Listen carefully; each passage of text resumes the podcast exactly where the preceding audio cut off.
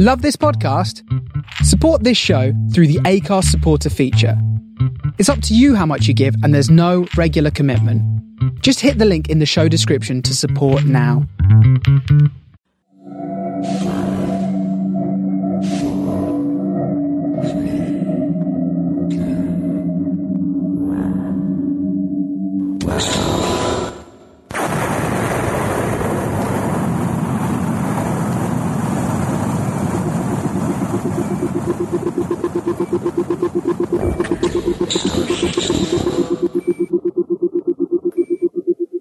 This is the Starship Sofa. Everybody, welcome, hello, and welcome to Aural Delights, show number 58. Back into the new year now and the new swing of things. I hope everyone is fine and dandy.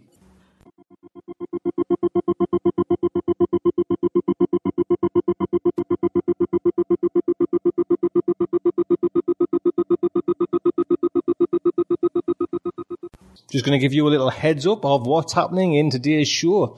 We have the editorial by my good self. We have a little bit of poetry by a new gentleman called O.G. Clark. Fact article day is by Amy H. Sturgis. Fantastic, Amy. Main fiction comes from you by Ian Watson. We have a Notes update by Mark Bormann and Mrs. Bormann. There you go. We have a new titles section in there today. There's been lots happening over on new titles being popping through my door over the Christmas holidays. So I've built them all up and we've got a nice section on there on new titles. And we have the second of the third part of Temptation. Does that make sense? Of David Brin's Temptation. We have part two of this three part serial, should I say. So I hope you'll stick around and I hope you'll enjoy the show.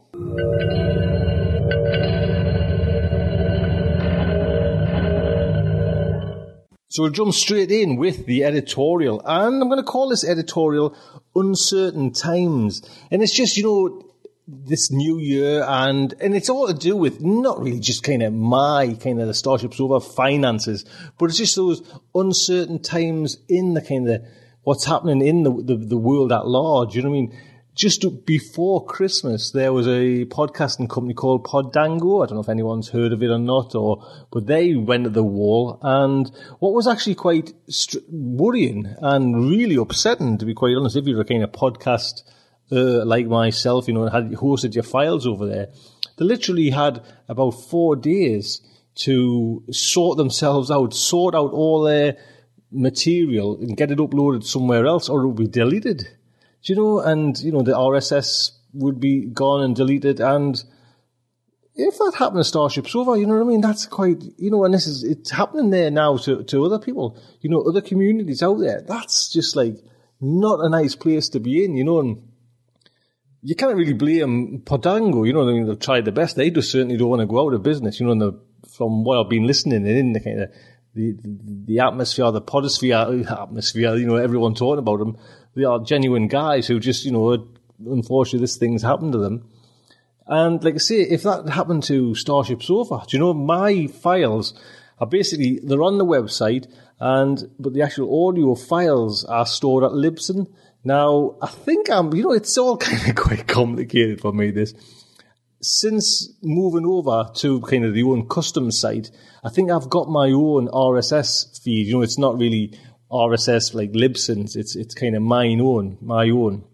So hopefully, you know, with moving transport and everything over to the new site as well, because what the intention is to do is to leave Libsyn and just host my files on my server. Do you know what I mean? It's kind of one of these unlimited servers, and it's all it was pushed by WordPress. So fingers crossed, it should work. Do you know what I mean? But in uncertain times, do you know what I mean? I'm just feeling what would people's reaction be if, you know, someone, because it is like a community, you know, we'll keep on harping on about this, but all of a sudden if, it, if it's gone, this would be a strange, you know, if there was no sort of Starship Sofa, if there was no escape pod, you know, all of a sudden you're kind of just cut off from your friends who you've, you've built up and known. And, you know, going kind of into the real world, hasn't the magazine of fantasy and science fiction, haven't they come out with, they're going to go and cut it down not to, I think it's every two months now, uh, magazine coming out. So from once a month, that's now you know changed, and you know you can you, everyone knows because every every time you you know, the kind of the figures come out, the magazines, all the kind of print copy magazines there, just kind of still dropping, dropping, dropping. But now it's, you know, these kind of, like I say, these uncertain times are, are, are creeping into kind of the digital world as well. And, you know, it just, you never know. So it's always been, you know, hopefully in Starship Sofa was to really kind of finance it itself, you know, and we get the advertising. And to be quite honest, the advertising's nice, but I can't see it lasting, you know, in these times, you know, it's people, first thing they're going to start cutting back on is kind of spending money on advertising. And if that goes, that goes, you know, it's nice while it lasts if it doesn't.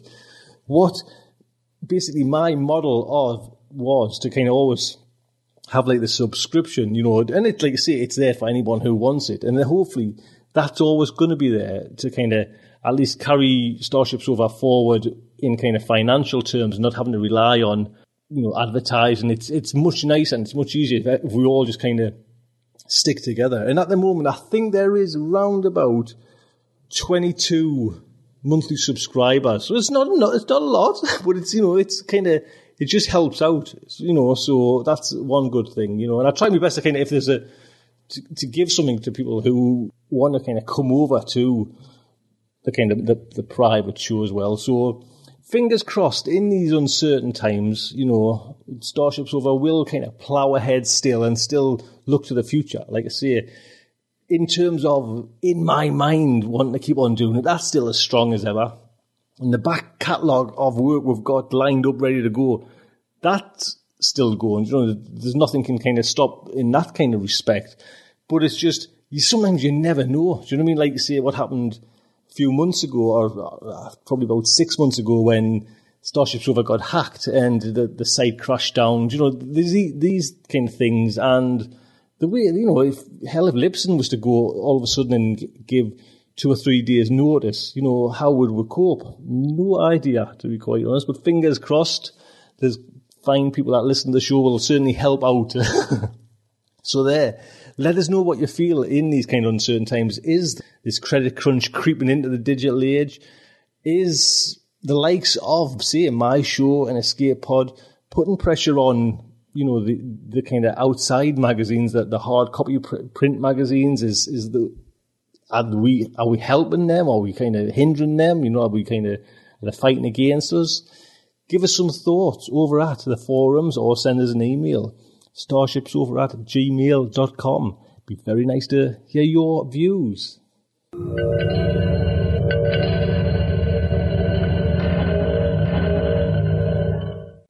So, I think after all that little ramblings there, I think it's best if we get into a little bit of poetry. And it comes tonight from O.J. Clark.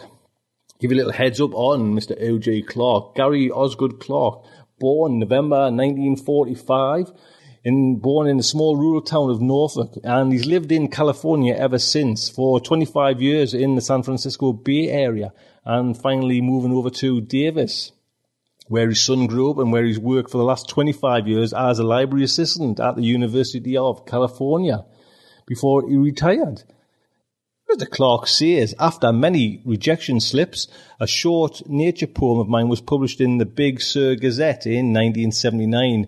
More rejection slips followed, but so did acceptance slips. Eventually, two chapbooks of his poems saw print, Letting the Eye to Wonder and Seven Degrees of Something in 1990 and 1991 respectively. These were pretty much mainstream poems, but as one reviewer too, Mr. Clark's work recently discovered a few seeds of speculative poetry can be found among them. And today's narration is by Julie Davis. And actually, Julie is being a little bit greedy because hasn't she narrated the second part of David Brin's Temptation? And not only that, if you pop over to SFF Audio, you can actually hear Julie Davis and Julie's very own normal, natural voice. Yes, a talky, talky voice. Totally different. yes, Julie even tries a little bit of Geordie accent. Mm-hmm. So thank you very much, Julie. Again the Night Too Deep by G.O. Clark. One should never be left alone in a vacuum, a speck in time and space. Objects appear where nothing was before, spectral planets so like home. You hear the sound of rain pitter pattering upon the outside hall, but the viewports don't back up your ears, the stars dryly shining. The warm smell of fresh bread baking replaces that of stale oxygen, metal walls softening, an olfactory illusion in this freeze dried, squeeze tube world. You dream of her touch once again, hands massaging your tired neck muscles, arms encircling your chest, whisper breath in ear, silken hair against your stubbly cheek. There's a metal aftertaste in your mouth, perhaps from blood or gunpowder that could be real or just the special effects of the DreamWorks the scenario never played out. In the darkened command center, the ghost of someone reflected in the front viewport. Boned white hair, blackened eye sockets, a permanent sneer at the corner of its cracked, dead lips. There you go. I will certainly put a link on to Mr. O.J. Clark's site. Do pop over there, say hello, a new poetry writer on board the Starship Sofa. Guess who's next? It's Amy Hertz Sturgis with her fact, early utopia. So, Amy, what have you got there? Hello, Sofanauts. In his well respected 1960 survey of the science fiction genre, New Maps of Hell, Kingsley Amis said, quote, Though it may go against the grain to admit it, science fiction writers are evidently satisfied with the sexual status quo. What I'd like to do today is to look back, way back into the history of the genre, and talk about five works that contradict this idea. Long before Hugo Gernsback had coined the term science fiction, women were using what would become the genre to make political statements about the sexual status quo in their societies. I'd like to introduce you to five women who wrote utopian science fiction to communicate their messages not only about feminism, but also about what it means to be human. The first lady I'd like to discuss is Annie Denton Cridge, who lived from 1825 to 1875. Hey, I did say I was going way back. She was born in the UK, but she spent most of her adult life in the United States, where she immigrated in 1842. Like many thinkers of the late 19th century, Annie embraced the three S's socialism, spiritualism, and science. This heady combination of ideas led her to be quite the eclectic gal, and she became an abolitionist, a medium, a women's rights activist, and an advocate of free love, among other things. Ms. Cridge's contribution to genre fiction came in 1870 with the publication of her feminist utopian novel, This Title's a Killer, Man's Rights, or How Would You Like It?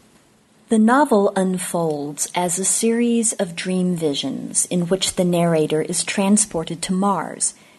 The Martian society is the exact inverse of the one that Cridge herself experienced.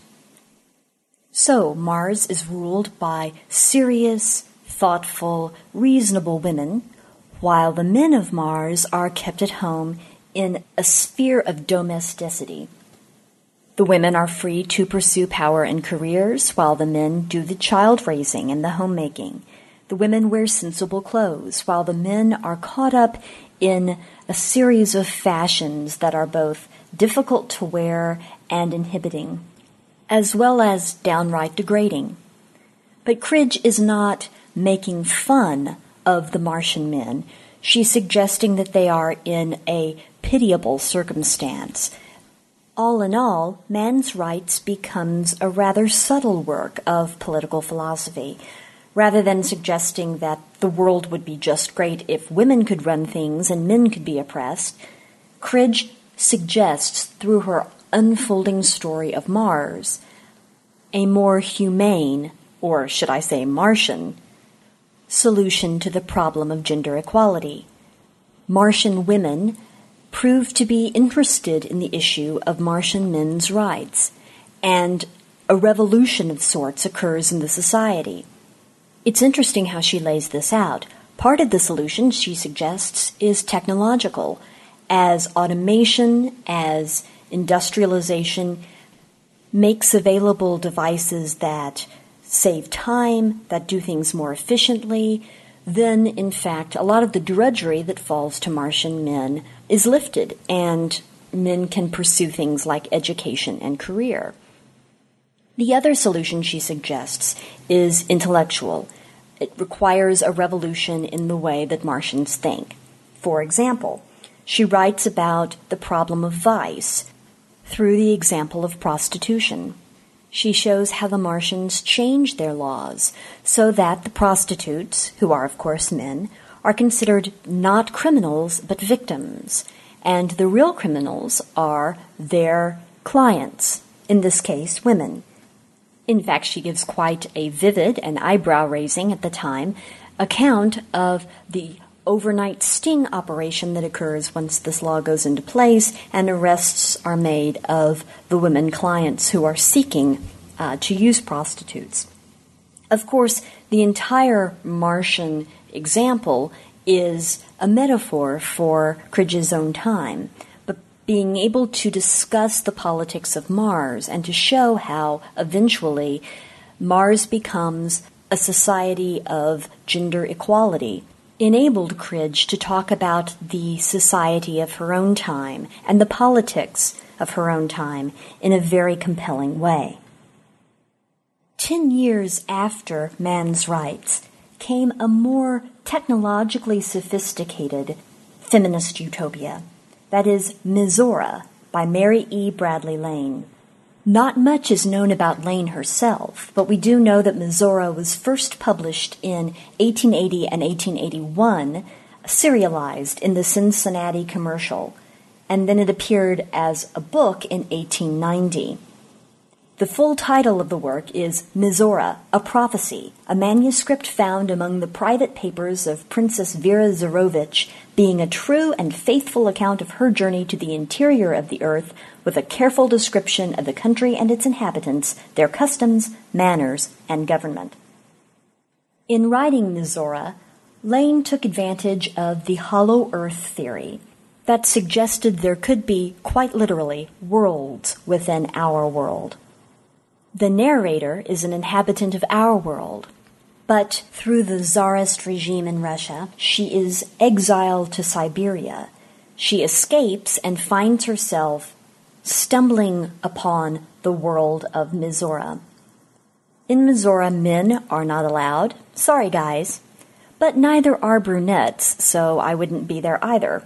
It's a world of blonde ladies who live quite a technologically superior life for 1880 1881 in that they have video phones and chemically prepared artificial meat, and the women reproduce asexually through parthenogenesis.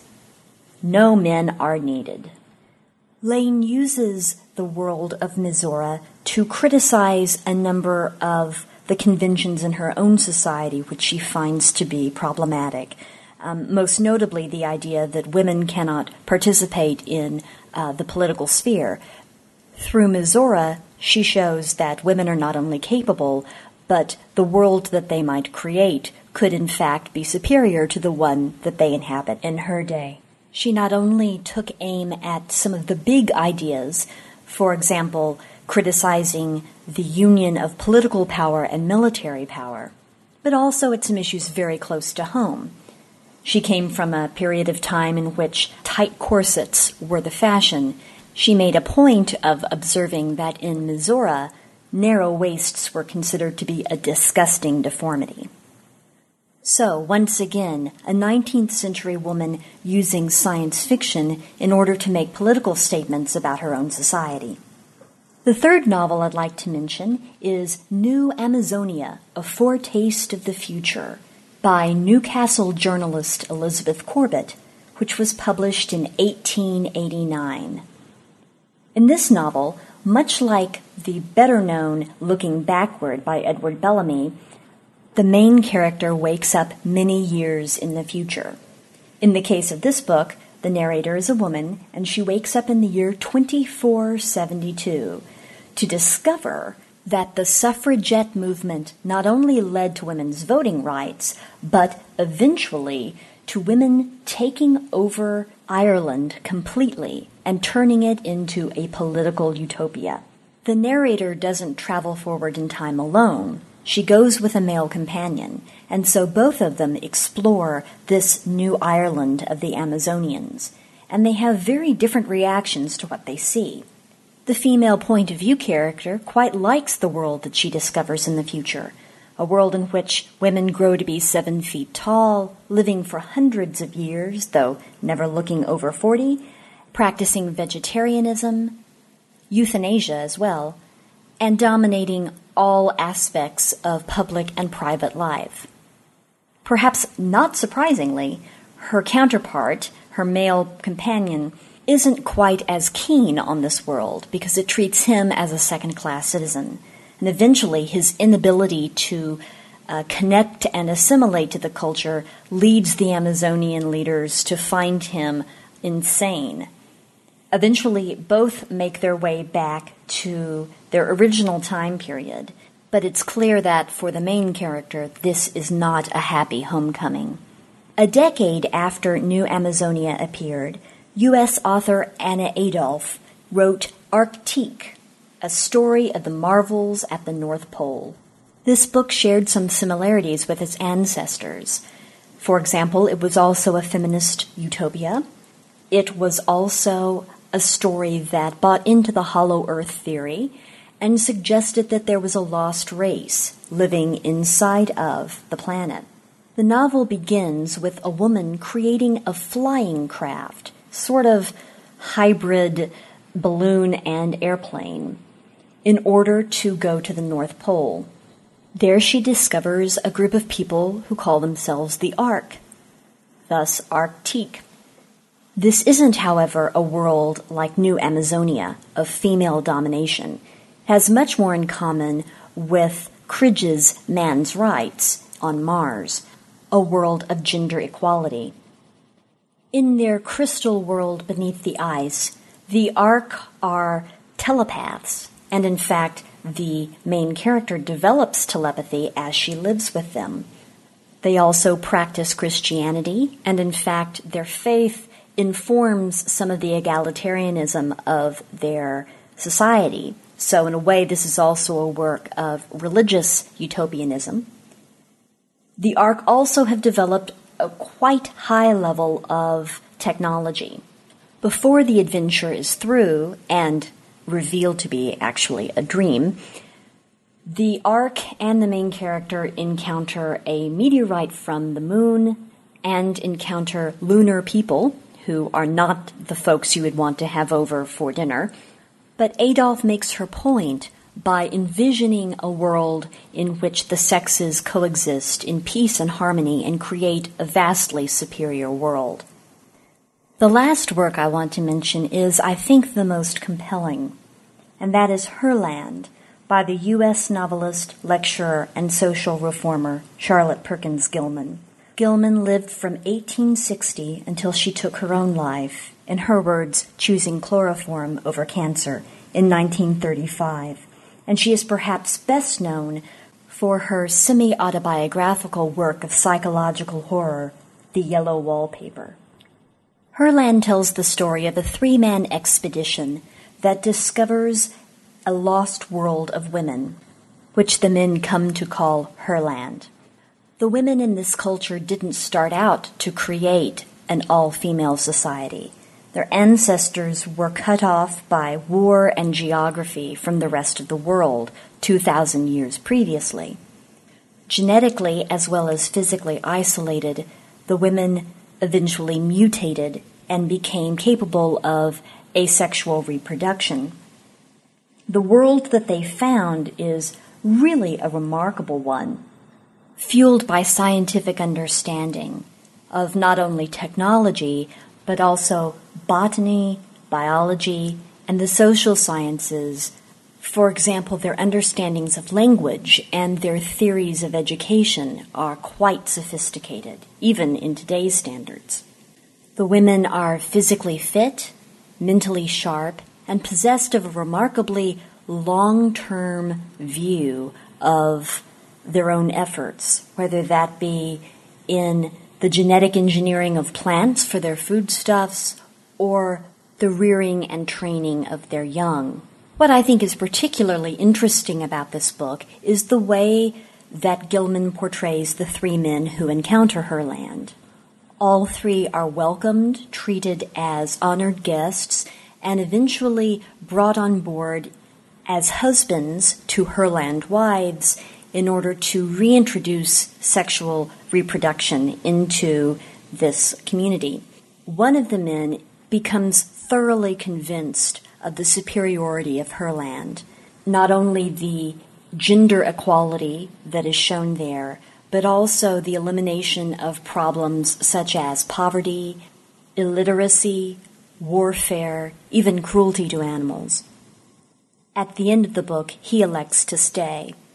Another of the characters has a very difficult time adjusting to the idea that the things he had thought of as naturally feminine or womanly were actually cultural conventions of his particular time and place, and perhaps more imposed than naturally evolved. He is eventually banished from Herland for attempting to rape his wife. The third man, the narrator, is sort of an everyman and falls between the extremes of the other two characters, which makes it all the more poignant when he finds himself increasingly embarrassed when trying to describe the world that he came from, when he finds it falling short of the unpolluted, nonviolent, intellectual world of Herland. The book ends with him preparing to take his wife back to the world that he had left. Gilman followed up Herland with the book With Her in Our Land, the sequel, in which we follow the woman from Herland into our world. By immersing the reader first so deeply into Herland, Gilman manages to make the sequel a very vivid dystopia in which the reader feels almost like a sociologist studying an alien species, when in fact the reader is actually encountering our own world. And I think it's an important point to make that a lot of the concerns Gilman has, whether they're about education or the environment, are still relevant today. And so we see women authors taking on politics through science fiction, discovering lost worlds, delving into a hollow earth, or even going to Mars, in order to create utopias that would shed light not on worlds that could be, as much as on the worlds that the authors themselves experienced. Two of these works are still in print Mizora by Mary E. Bradley Lane and Herland by Charlotte Perkins Gilman. I hope you've enjoyed my whirlwind tour of five classics of early feminist utopian science fiction. I'll catch you next time for more genre history. Amy, I hope you had a lovely Christmas and New Year holidays. Thank you so much for getting this to me and look forward to a full show by Amy taking over the reins of the Starship Sofa while I have my little holidays. Going nowhere, but you know. Amy, thank you so much. So main fiction tonight, we are going to bang straight into that. It comes from Ian Watson. Give you a little heads up on Mr. Ian Watson. Ian Watson was born in 1943, a British science fiction author. He currently lives in Northamptonshire, England. His first novel, The Embedding, won the Prix Apollo in 1975. A prolific writer, he has also written the novels Miracle Visitors, God's World, The Jonah Kit, and Files of Memory, and many collections of short stories. Watson is the credited as the author of the screen story of the motion picture AI Artificial Intelligence. In 1980, Watson and Michael Bishop wrote the first transatlantic sci-fi novel collaboration, Under Heaven's Bridge. And guess how they did it? Using typewriters and the postal service. Fantastic. Look out for some stories by Michael Bishop coming soon as well. Some great stories, to be quite honest. He has also written a series of novels tying into the Warhammer 40,000 line of games. And due from Ian Whates's NewCon Press, Remember, Ian Waite is the writer that had a short story, Gift of Joy, that was in the British Science Fiction Awards last year. Yes, well, Ian Whates has his own NewCon Press. Now, I don't know if it's NewCon Press is Ian's own little kind of business or if it's part of the British Science Fiction Association. But NewCon Press, you know, a newish publisher of several extremely well received anthologies such as Celebration, and that was actually to celebrate the 50th anniversary of the British Science Fiction Association. Myth Understandings and Subterfuged. A NewCon Press will publish Ian Watson's book at the EasterCon in Bradford over Easter 2009. A story or a book called The Beloved of My Beloved, a book of demented and hilarious stories, simultaneously erotic and anti-erotic in their satirical flights of fancy by Ian Watson in collaboration with Italian surrealist SF author Robert Quaglia. This is probably the only complete sci-fi book co-authored by two writers with different mother tongues. There you go. This story today is narrated by our good friend, Mr. Kenny Park.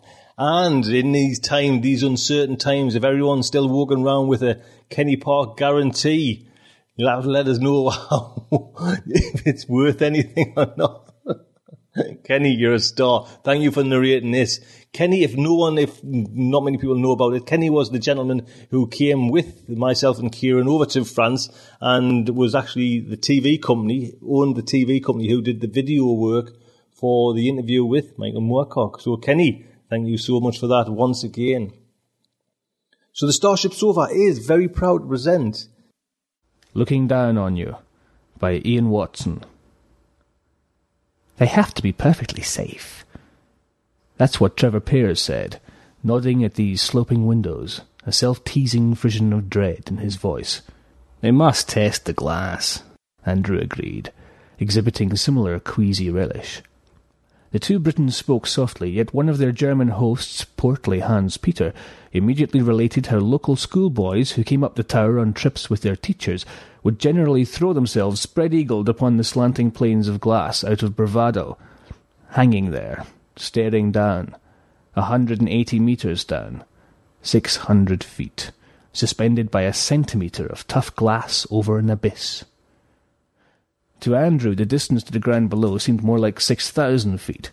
Ant people pushed their own short shadows. Cars were tiny toys. Hans Peter grinned and slapped his t-shirt clad girth. I think I am too heavy to lie on the glass. The icon in their host's black t-shirt was of comedian and tragedian masks in white outline side by side. Happy tit, sad tit. Whereas neither Andrew nor Trevor were any burlier than your average adolescent.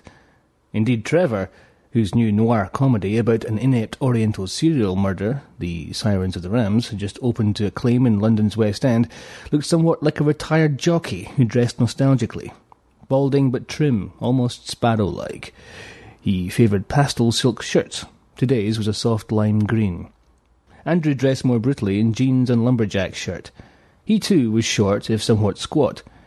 Beneath his defiantly curly russet hair, Andrew's face was mischievous in animation, although melancholy and fatigued in repose. There hadn't been the remotest hint of a challenge in Hans Peter's remark, which was joviality itself, his words even stressed that some human burdens might be too extreme for the glass to bear. I suppose, mused Trevor, they would need to calculate for at least fifty or sixty stones impact just to be on the safe side. Stones? queried Hans Peter. Wait, explained Andrew thoughtlessly. Oh, I am not so heavy. Hans Peter turned away, seeming hurt, and Andrew felt ashamed. Indeed, there were several good pretexts for shame, such as the gleaming neatness and order and salubrious greenness of this city. With so many trees, parks, and geranium hung balconies, such a dearth of mess, at least in the parts they had seen. Precious little of Dusseldorf was old, for the simple reason that bombs dropped by Andrew or Trevor's kin of the previous generation had flattened the burg quite thoroughly, clearing the ground for a kind of utopian habitat founded on energetic work and the wealth that that produced. The shame was for the messier, lazier lifestyle back home, and for the atrophy of his own career. The personal inevitably found its public mirror wherever it could.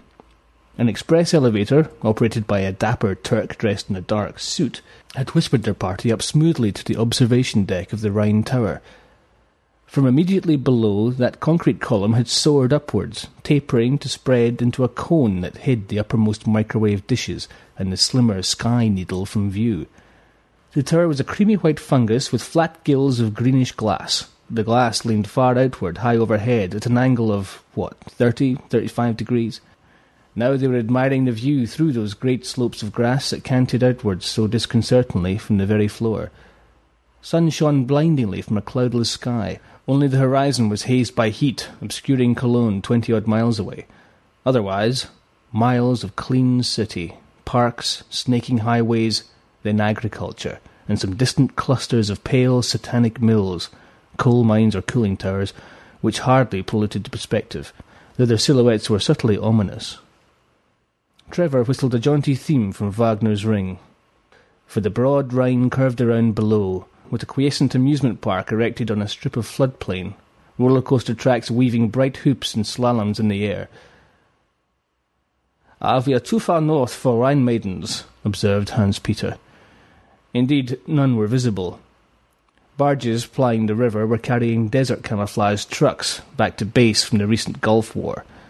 Contemplatively, Several Japanese were pointing the latest video cameras at the expensive leafy suburb over the water beyond the nearest of the suspension bridges. Kneeling, one murmured a commentary, laying down a soundtrack. Perhaps they were filming their own expensive houses, since Dusseldorf was home to 60,000 Japanese businessmen and families. The commentator tilted his camera down to capture the North Rhine, Westphalia Parliament building, reminiscent of a gleaming machine made of large gear wheels and springs. A hand could almost reach down and wind it up to set it in sleek motion. Reach down and down. What a shame, Trevor said to Hans Peter. I was hoping to see a Rhine maiden break surface. Hans Peter grinned and shrugged at this seeming whim, which was geographically inaccurate. Surfaces do break, thought Andrew. But not those glass panels, oh no. You should be nearer Koblenz for Rhine maidens, said their host. When Andrew had barely left school decades ago, he had hitchhiked through that most picturesque part of the Rhineland all on his own, staying in youth hostels en route from Holland to Austria. He would always remember one lift with an impeccably tailored man driving a Mercedes. Inevitably, adolescent Andrew, dressed in some army surplus jacket, had been somewhat scruffy. Cruising through Boppard or another of those enchanting little towns, their Merc had overhauled a crippled hunchback who was gimping slowly along the pavement. The driver had slowed to a crawl and coasted past, laughing heartily at the cripple. Andrew felt that he himself was being laughed at, too. How shabby he felt up this tower, and how scruffy much of his own country was. Bottom of the Euro Economic League fourth year running. Rising unemployment, businesses collapsing, houses being repossessed, cardboard cities for the homeless, suicides, the slow death of the health services, the cramping of the schools. Just a month earlier, only streets away from Andrew's flat, a fellow had died in his car parked in the driveway of his former home, which was no longer his. His computer business had failed. Food was in the car trunk. The gas tank was empty. The man supposedly had died of natural causes. Was that the code for sheer despair how shabby Andrew's own life had become since his work had dried up three years earlier, and since the divorce, which he didn't wish to think about. Yet here in Dusseldorf, obliviously, he was being feted, along with Trevor and the Americans Gail Gardner and Jerry DeRosa. Andrew was enjoying a brief post-mortem existence, so it seemed to him. The foreign hand of welcome caressed generously, if sometimes reproachfully, as when he failed to comport himself as a good European – the Dusseldorf Drama Festival was staging the German premiere of his black farce Cold Calls, an absurdist treatment of economic agony featuring a double glazing salesman and his family. Their desperate dialing of random telephone numbers to solicit orders involved them crazily in a terrorist conspiracy. In truth, the play had begun as a heartfelt statement, yet it had rapidly become eccentric, paranoid, and zany. A tour de force of the fringe, a masterpiece of the margin. Cold Calls had been Andrew's final play. Thereafter, dialogue had died. with Dorothy, with Jonathan, their teenage son, with audiences and with himself, though the part-time lecturing tided him through, and though news of his demise hadn't yet registered in Dusseldorf. Gail Gardner wrote musical comedies for Broadway, and Jerry DeRosa operated more seriously off Broadway. It was white haired, perky, capricious Gail who advised Andrew, Don't look down on yourself, kiddo. Respect yourself. This was after hearing him interviewed by the German press in a self deprecating vein that Andrew had imagined witty at the time. Gail had fixed him with a stern stare, which he softened by patting him on the arm. Of course, in the real world, dialogue continued, and his ear registered it, though all seemed unusable.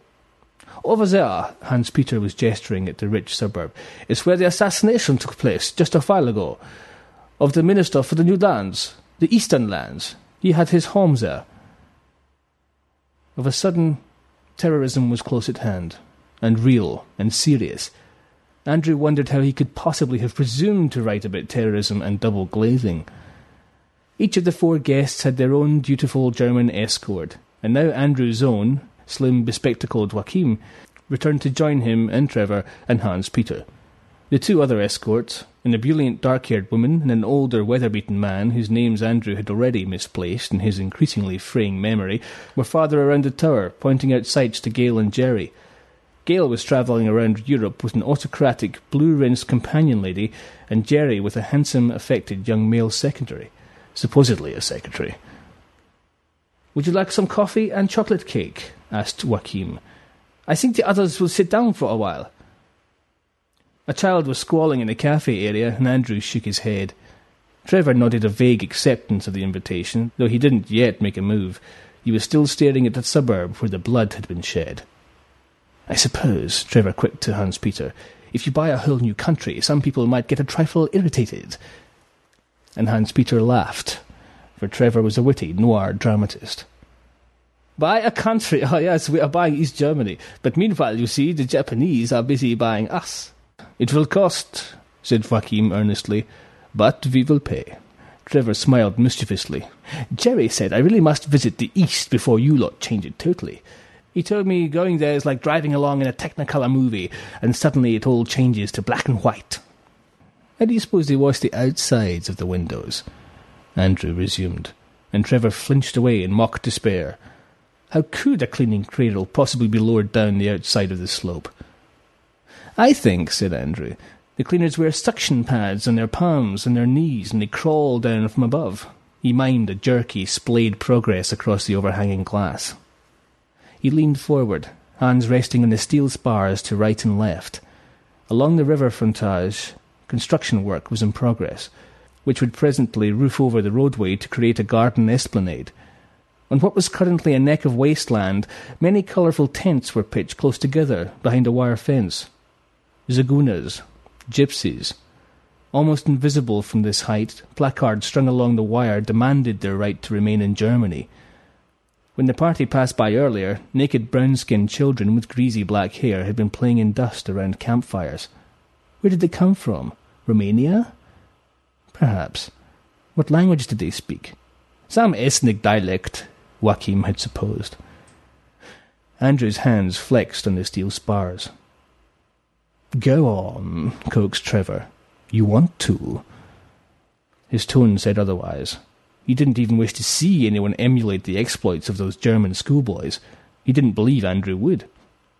So, Andrew lowered himself face first onto the glass panel, spreading himself, oh yes, in a St. Andrew's cross, and holding on to nothing, he stared down at the sun-baked ground far below, nothing but glass and air between himself and concrete.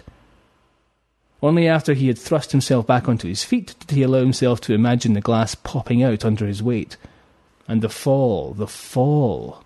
Then his stomach fluttered and his knees went wobbly, though not very. I don't in the least mind looking down from an airplane, said Trevor. That doesn't mean anything. But if I'm in somewhere that's attached to the ground, I wonder if one could fly. Trevor immediately understood. Fly down and land in the river? It's a bit far. I suppose if you knew what you were doing and you had the right clothes on. After all, James Bond did it in that movie. Andrew thought of thermal updrafts from the baking concrete below, of capricious winds swirling around the tower, of a great sheet of glass acting as a sail. He thought of falling like a stone, falling for quite a few seconds, then smashing into black oblivion. So what would your last words be, in your mind? Trevor asked. Trying to steal my dialogue, eh? I'm just curious. I was thinking that oh fuck would probably sum it up. Not, Father, forgive me, receive me, I believe in you utterly. Andrew shook his head. The Siemens building and its neighbours were silver cigarette packets, foil clad by reflected sunlight. Isn't this something? called Gail as Andrew and Trevor hove into view. Some muscular, tanned locals were drinking beer at a neighbouring table. Tipsily they began to query the dark-haired woman. Oh yes, she was Gisela, as to why the dramatist's companions were speaking in English, even to each other. That was wrong. Visitors should speak German. Andrew understood only that much of what they said, and paused uncomfortably while Gisela talked to the men merrily. Turned out they were miners.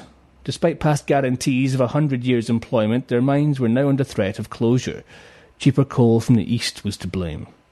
One miner staggered erect, rambling loquaciously, and mimed throwing himself from the tower, though he didn't seem woeful unto suicide, only peeved. He says in Berlin the Potsdamer Platz, you know, explained Joachim. Beside the stretch of the wall that still remains, you can jump off a crane fifty meters high. The death jump, explained Jerry. Paul and I saw that. Crazy. Yeah, the Todessprung, agreed the miner. Those who jump wear a harness with some sort of cable attached. How do you say it? Joachim corsetinered his hands in and out. Elastic? Yes, elastic. It costs 100 marks for five seconds of fear. What a waste of money. He wishes someone would pay him a hundred marks twice a day to jump off a crane instead of working at a coal face they were close. He is quite gentle, really, Joachim murmured as the miner flapped his arms. He's a big softy. Don't worry. Andrew wandered on around the observation deck on his own. He found himself alone, out of sight of a soul, by some flux of crowd dynamics, all visitors to the deck, except for himself, Japanese, German, families, whoever, had flowed to the other side of the circuit around the central column that housed the elevators.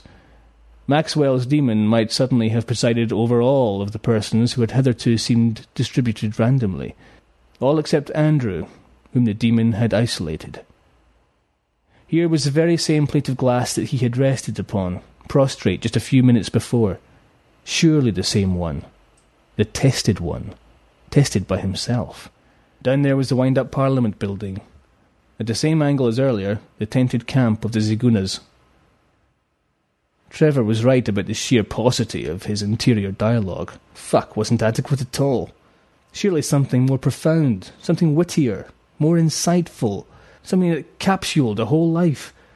And life itself, something that hovered just beyond his grasp. If only he could lay his hands upon that elusive something, why, true dialogue might commence for him once more. Andrew leaned forward, surrendering his weight once again to the glass. And the glass panel gave way. Andrew had bothered to read a bit about glass before he wrote Cold Calls. He might work some nugget of offbeat knowledge into the play. Glass was a supercooled liquid. It cooled without crystallizing. Its molecules didn't arrange themselves into regular, repetitive patterns, but remained all jumbled up, as in a fluid. Glass possessed no natural boundaries that would scatter light. Thus, you could see clearly through glass. Over thousands of years, glass might perhaps creep just a little.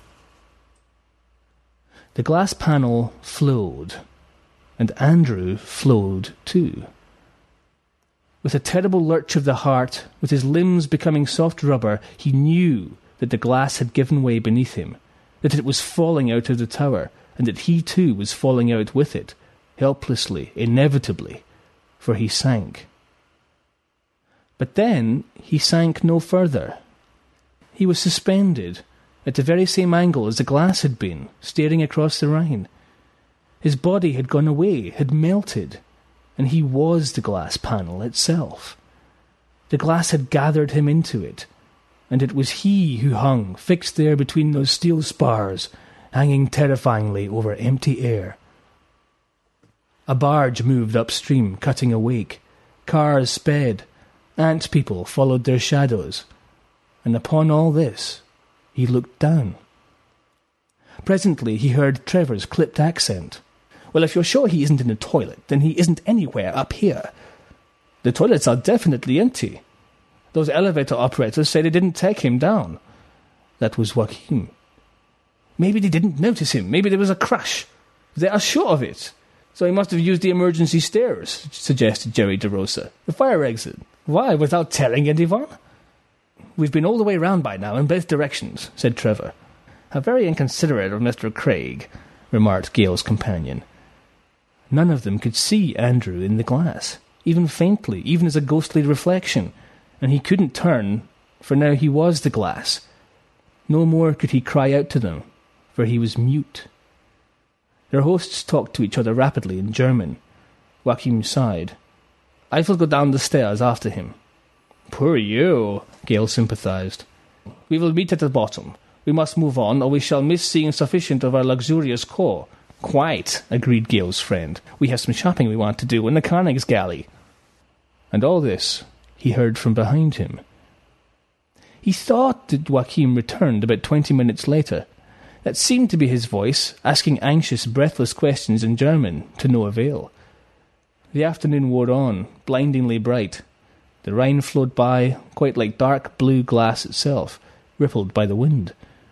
Aslant he stared out and down, as though he were some perfectly flat and invisible gargoyle affixed to the tower. The horror of falling, of being released suddenly from his suspension, became irrelevant. He almost wished he could fall free, for then something would happen. It was a long evening until night, until the myriad lights of the city glowed white and golden for miles. What would his hosts think had happened? Amnesia? A nervous breakdown? An assault of utter rudeness? Had he taken a train eastward on impulse to the monochrome land? To the land without precise law, where the policemen no longer had any clear idea what their own rights and duties were? The ambiguous land, the indigent land, where dialogue was being awkwardly reborn? Dialogue between people, dialogue with the rest of the German nation, which might become a disillusioned, embittered dialogue, a family dialogue of the deaf, as witnessed that bloodshed among the smart dwellings across the river.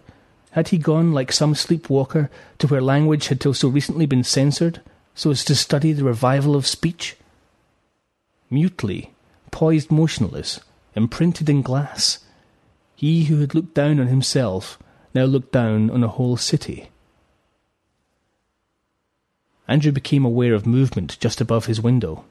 At first this seemed to be but a coiling, a congealing of the air, then a long-limbed shape moved down, clinging to him. The shape blurred before his eyes as he sought to focus on something so close. He must not shrink from it. Otherwise the glass might suddenly contract, more than it ever contracted during the coldest winter night. Then it might pop free. It would spin down and shatter six hundred feet below, fracturing him schizophrenically into a dozen or a hundred parts of himself, most to be swept up and discarded one little piece perhaps to be worn as a charm by a scavenging dusky Zigeuner who discerned in that shard a segment of an imprisoned soul. He must not shrink. The being that had come from above moved slowly over his surface. Its slim, flexible limbs were translucent, as was its torso. Through its body, with almost the same perfect clarity as before, Andrew saw the dark Rhine, the bridge, the well lit suburb, subject to a trembling ripple, to stray bendings of the light. No one watching from below through powerful binoculars would notice anything odd. Its head came into view, peering at him from only inches away, a head of glass, of clear jelly. Bumps were its eyes, its nose and its mouth were one and the same, a tapering proboscis. The being resembled a pellucid suit, a body sleeve, awaiting a wearer. Feeling its way as if blind, it moved slowly, seeking a resident. Its proboscis kissed the outer surface of the window, seeking Andrew's trapped, arrested existence. The proboscis began to suck. He was climbing, splay handed and splay footed, across the sloping upper tier of windows in an invisible body. His was not the impulse to climb. He sensed inevitability in the motions of this ethereal body of his. If he resisted, could he resist? Perhaps the body would flutter away in the wind. He clambered sinuously over the lip onto the broad rim occupied by great microwave dishes and horns, the true purpose of this tower, after all. Stepping behind one horn, he clung to it, a jellyfish embracing a vast ear trumpet. As his fingers played slowly across the rear surface, a torrent of voices flooded through him, in German, English, Japanese, a thousand telephone conversations, the dialogue of the world, restored multifold, intimacies, conspiracies, bargainings, electronic music warbled too. Much would be from radar sites, scrupulously scrying eastward, fax transmissions, a burst of compressed, encrypted data. It was the voices he really listened to. And, of course, he understood those that were in English. Shimmying to another horn, he wrapped himself upon it. The glassy being hadn't understood any of the voices until now, but now it did. Where are you from? he asked himself, silently, for the only sound was of the wind. What are you? and though there was no acknowledgment of his question, he seemed to feel himself call out from behind the horn, Where are you? Where are you? Straining for an answer, he held the horn, sieving through all of the whispering bombardment of polyglot voices for a special voice that might speak in a lilting, crooning language, unheard hitherto in the world. A voice issuing from some other tower that might well be in another country, a voice that might be in orbit high overhead, circling the earth on a satellite, where another similar glassy being hung. These potent yet precarious beings, were they of the earth? Were they alternative entities, angels that were virtually invisible? Were they aliens from another star? What had gone askew with their schemes, if indeed anything had gone askew at all? He waited a year, through autumn, through winter, through spring. He haunted the heights of the tower in rain, in snow, in sun, embracing the horns so as to eavesdrop on a million voices and on the burble of electronic code. Perhaps his body and that other lost body, marooned in some distant tower, were separated lovers. Perhaps they were scouts who had lost contact, having fallen from heaven or from space, and who were learning what they could of the world in what to them might seem like the span of a mere day. For a year he looked down on the city and the tiny people coming and going below, he crooned silently, as though the horns would amplify his cryptic and elusive message, beaming it across the earth. Until time brought round a hot summer day again, and he knew, he knew, as though he was smelling a compelling aroma, that he must climb over the lip of the tower and crawl down the slanting windows in a certain afternoon. During daylight, yes. His strange body heeded this yearning. He lay flat, First one sinuous arm, then another, crept over the edge. The drama festival had come around yet again, and Trevor had returned to Dusseldorf, and of course to the Rhine Tower. As Andrew clung outside the glass, Trevor was loitering within with Hans Peter. Otherwise, the guests were new. Trevor recognized a bearded Afro-Caribbean playwright. Joachim was attending to the man. Gisela was occupied with an intense-looking red-haired woman who wore a denim suit and a red rose through a buttonhole. Andrew mewed at his countryman. Trevor! Trevor! Trevor rubbed his eyes, because his vision was blurring as he gazed through alien or angelic Andrew at the Rhine. Smiling ruefully, Trevor stretched out his palm towards the sloping glass. He wasn't intending to lean his whole weight against the glass. Oh no but he did press a palm against the window and thrust tentatively. It was as if a circuit had closed. Not the circuit that Andrew had imagined the being was trying to establish by the microwave with another of its kind, but a circuit of self identity, of completion. Clinging to the glassy overhang, the invisible being relaxed. When the party left the tower, there was some commotion down below. Spectators were gathering, including a couple of dusky, oily haired gypsies. A tall, golden legged woman in shorts and white jogging shoes was puffing in a cigarette as she talked urgently to a young policeman who fingered the radio clipped to his belt. On the concrete lay a heap of opaque, milky jelly. She is saying it fell in front of her from out of the air, explained Hans Peter. He thinks Gunners may have dumped something nasty there by way of protest. What is it? butted in the denimed redhead.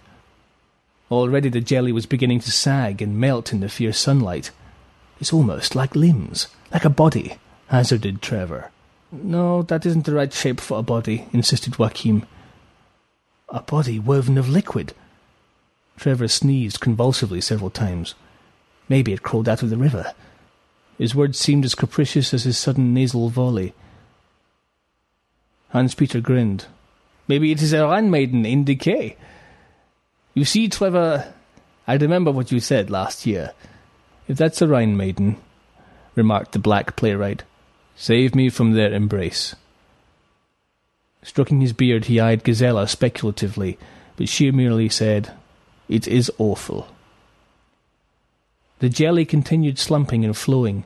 Escaping fluid was already evaporating in the intense heat, steaming into the air. Soon there would be no evidence left. Realizing this, the tan jogger became more insistent. Frowning, the policeman reasoned with the woman, then glared at the gypsies, who returned his gaze expressionlessly.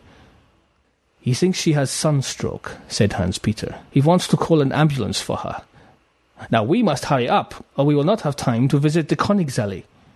Trevor stared up the mushroom stalk of the tower at the windows that leaned out. A year, he murmured. A whole year. And he shivered in the sunlight.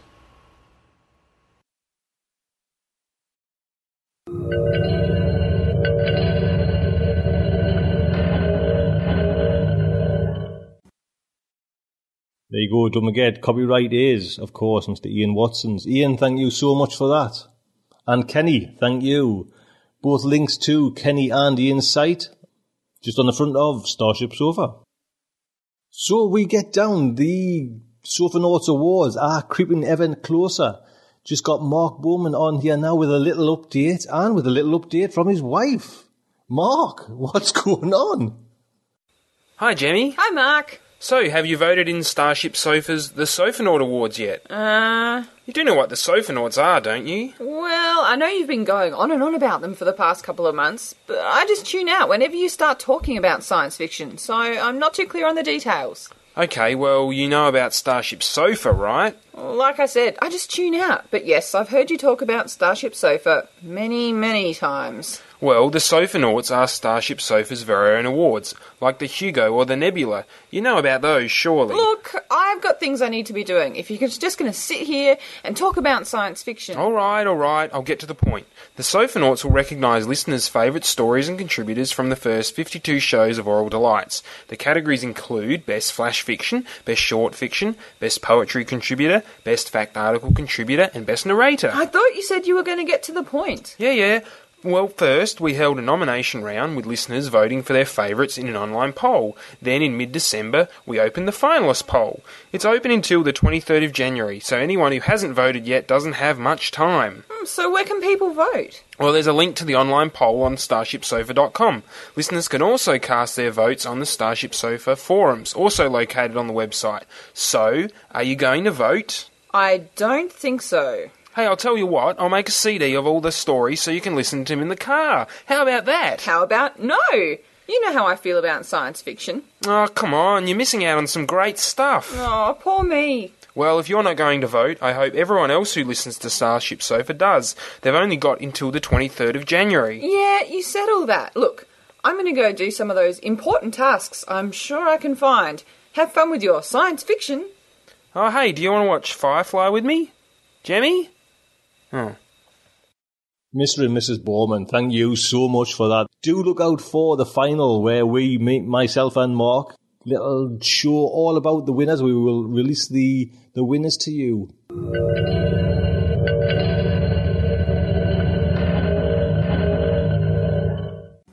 So now it's time for new titles, and we have got a number. Let's just count one, two, three, four, five, six, seven, eight, and they've been dropping through the the letterbox there right through the holidays. And I thought it'd be best thing to just kind of save them all up and do like one big smorgasbord of new titles. and just you know, glancing at them, you find, and just throughout, you know, getting all these new titles coming in, it's heavily still now, you know, fantasy. It's a lot of fantasy still getting pushed out there. So, but I'll go through them and then let you decide if you like them or not. Have a have a browse through them. The first one is by a writer called Brent Weeks, and actually, there's three. And first one, We're the Shadows. Second one's Shadows Edge, and the third one, Beyond the Shadows. Now, I don't want to kind of read the blurbs off the second and third one because that'll spoil what's happened in the first one. Do you know what I mean? The, the kind of I've just been reading through them there, and if I read like this second blurb, it tells you all what's happened and it tells you the final of what happened in the first one. So that would kind of really defeat everything. But I'll give you a little kind of blurb on this, The Way of the Shadows. This is book one of the Night Angel trilogy by Brent Weeks. And I popped in the borders. I've been in borders a few times. And this whole collection is just taking up like two shelves of like prime real estate on, in borders. So, and it's by Orbit. So this must be one of kind of Orbit's for 2008, 2009 big hitters, you know, to hopefully get it out there and get, get it all sold. And it's some nice, I like the covers to be quite honest. I'm normally against using basically like a like a, a real life person on the cover. It looks a bit tacky in that. But as far as this one goes, it's not too bad. You can never really see the full face. It's just like a little bit of the chin or, you know, and the, dagger blade there next to them, all that. But it, it looks alright. Do you know what I mean? As, like say, some of them go are just kind of naffing a bit crappy, but this Way of the Shadows, which is book one, he's got him like a mean, moody, and his hood's over his eyes, you know, proper an assassin's apprentice. So anyway, I'll give you a little bit blurb on this one. For Durzo Blint, assassination is an art, and he is the city's most accomplished artist. His talents required from alleyway to courtly boudoir. For Azoth, survival is precarious, something you never take for granted. As a guild rat, he's grown up in the slums and learned the hard way to judge people quickly and to take risks. Risks like be apprenticing himself to Durzo Blint. But to be accepted, Azoth must turn his back on the old life and embrace a new identity and a name. As Kylar Stern, he must learn to navigate the assassin's world of dangerous politics and strange magics, and cultivate a flair for death. Terry Brooks, little blurb by Terry Brooks. I was memorized from start to finish. Unforgettable characters, a plot that kept me guessing, non-stop action, and the kind of in-depth storytelling that makes me admire a writer's work. There you go. And this is, let's say, one of them Orbit books, and a little bit in the back, a little bit blurb about the back. You know, he's got these little extras in there. A little about, about the author. Brent Weeks was born and raised in Montana. After getting his paper keys from Hillsdale College, Brent had a brief stint walking the earth like Caine from Kung Fu, tending bar and corrupting the youth. He started writing on bar napkins. Eventually someone paid him for it. Brent lives in Oregon with his wife. He doesn't own cats or wear a ponytail. And if you walk into any bookshop, you'll see these ones because they're just being so pushed at the minute. So, The Way of the Shadows, Book 1, Shadow's Edge, Book 2, and Beyond the Shadows, Book 3. Meaty volumes, to be quite honest. Let's have a look. This one is, it's roughly, you know, 650 words. Book 1, Book 2 is monstrously 650 again, roughly. Book 3 is a little bit bigger, nearly 700, probably 700. There you go. Some meaty, chunky books there. Next one is The Hammer of God by Karen Miller. Karen Miller was the author I met at, or I kind of, you know, basically was introduced to at the science fiction convention in France. And was always seemed to be like having a nice heated debate with Richard K. Morgan. And Karen Miller is, it says, yeah, the best-selling author of The Innocent Mage. And this is book three from God's Speaker. I'll give you a little blurb on the back. In Ethrea, Rhian sits on a precious throne as defiant noblemen threaten the stability of her kingdom. Zandakar, a man Rhian thought was her friend, has been revealed as the son of a sworn enemy, and her husband, King Alasdair, is increasingly unsure of her love. Her gravest problem, however, lies outside the borders of her realm. The trading nations refuse to believe Mijak is a threat and promise reprisals if Rhian dares to protect her country. If she cannot unite the warring factions within her land, a move against Mijak might prove to the end of her reign. which is exactly what the Empress, Mijak, has planned. A little bit of praise for Godspeaker trilogy.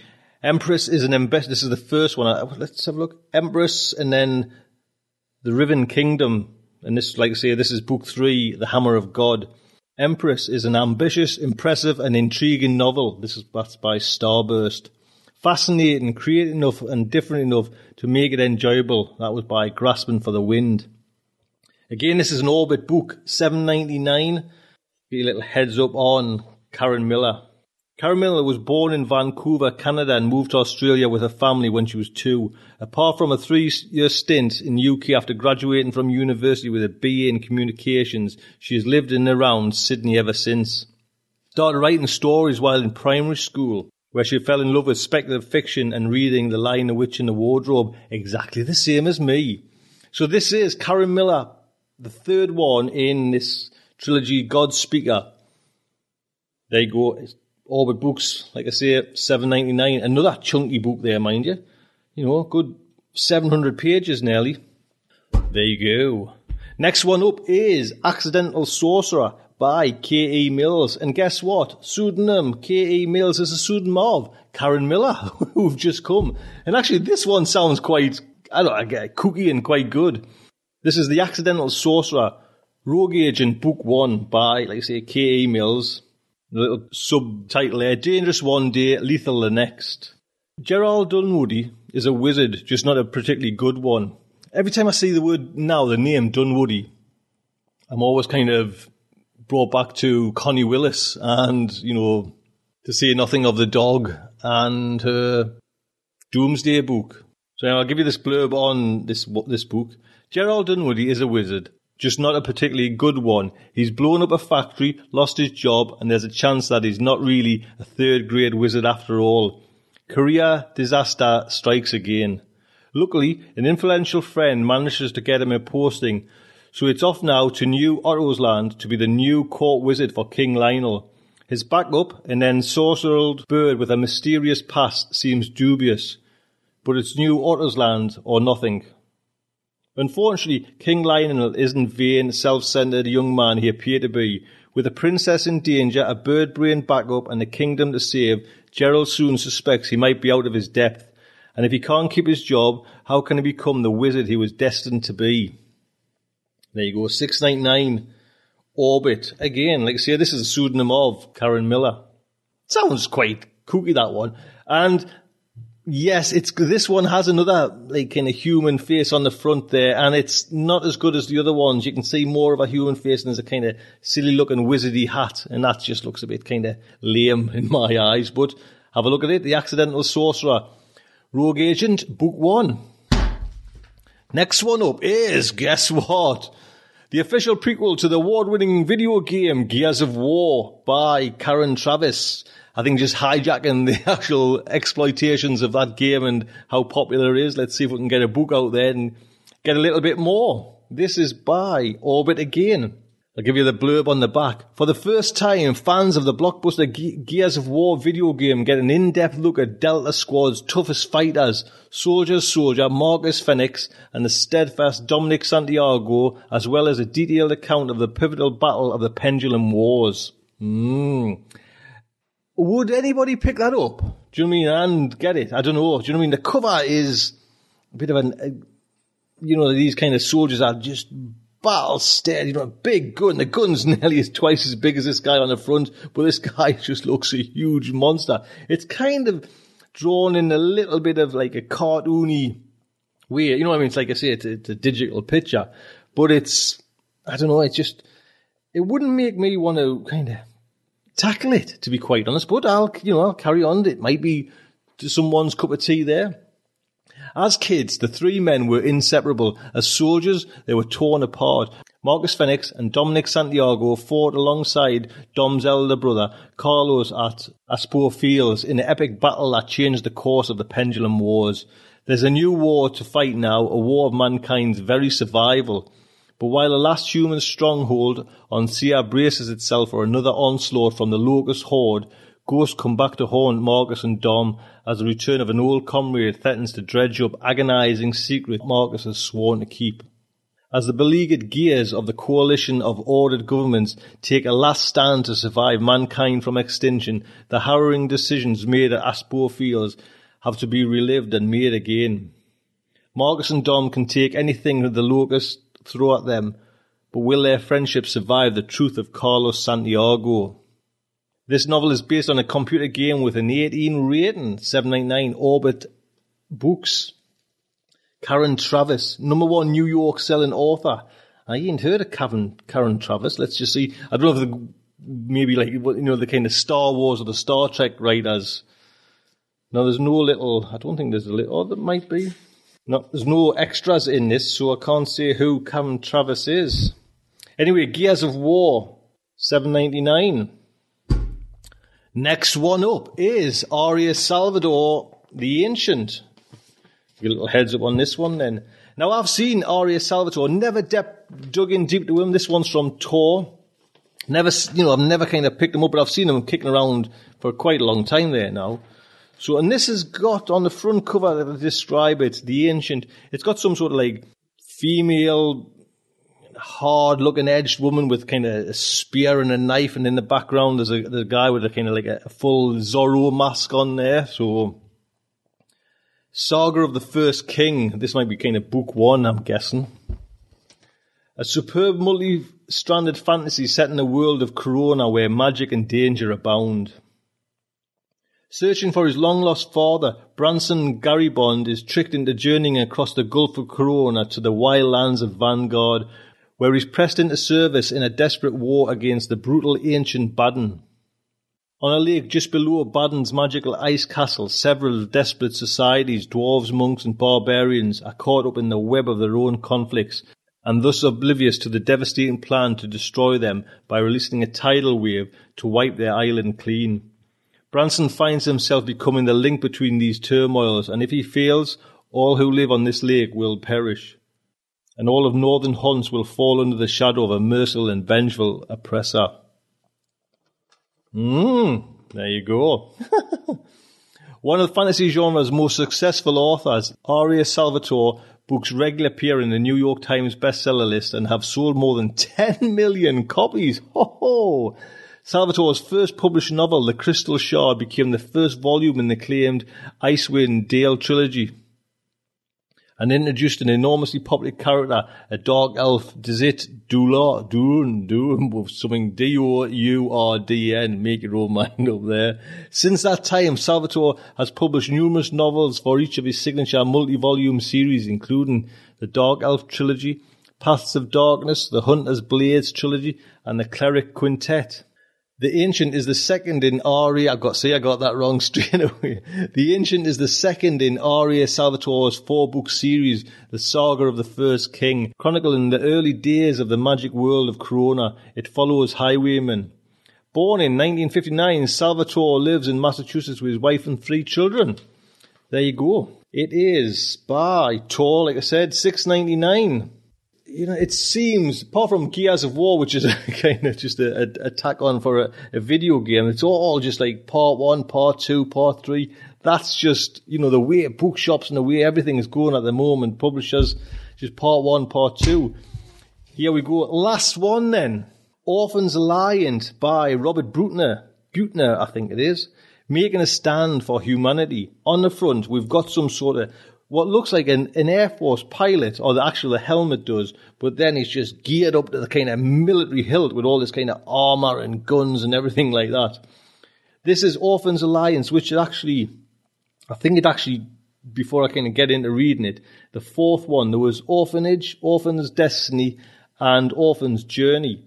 So I'll give you a little blurb on that. I mean, actually, it's got some, you know, Joe Haldeman, John Scalzi saying, Joe Haldeman says, you know, praise for this Orphan series. The near future Buettner appearance is as believable as it is terrible. As much, and this is John Scalzi, as much action as me- any military SF fan could hope for. Jason's army defeated the slugs on Brent, and now, 15 years later, he finds himself once more commanding an invasion force. This time they must expel the slugs from a small moon where they decimated the human inhabitants. And although Earth has finally begun to mobilize against the aggressors, a new and problematic faction has arisen. The totalitarian government of the Trestle, a strategically situated planet, is willing to defeat the slugs at any cost, regardless of human casualties. Unfortunately for Jason and his godson Jude is attached to the Tesla total war policies. As the struggle continues, Jason is not only fighting for his survival of the human race, but for the only family he has left. You know, out of all of them, that's the one I probably think crappy cover, mind you, crappy, crappy cover. But that's the one I would probably dip into. And books by Robert Buettner, like I say, Orphanage, Orphan's Destiny, Orphan's Journey, Orphan's Alliance, which is this one here, and coming soon, or it might even be out in hardback, Orphan's Triumph. There is a little bit on the extra, so this must be an Orbit book. Robert Buettner is a former military intelligence officer, a National Science Fiction Foundation Fellow in paleontology, and has been published in the field of natural resources law. He lives in Georgia. His website is robertbuettner.com. There you go. So that is the last one in the new titles. We have Robert Buettner, Orphans Alliance, Aria Salvatore, The Ancient, K.E. Mills, pseudonym of Karen Mills, the accidental sorcerer. Gears of War, Karen Traviss. We have Karen Miller's The Hammer of God, that's part three. And we have the three volumes in Brent Weeks' trilogy, Beyond the Shadows, Shadow's Edge, and We're the Shadows. Too many bloody shadows. There you go. Push them to one side there. If you want any of them books there, try and get my name, and not my name, Starship Sofas, on any website, and I'll send one of them off to you. So, that is new titles. I think now it's very much the time for part two of Temptation by David Brin. And a little introduction by Julie Davis again. Julie, you are all over Starship Sofa.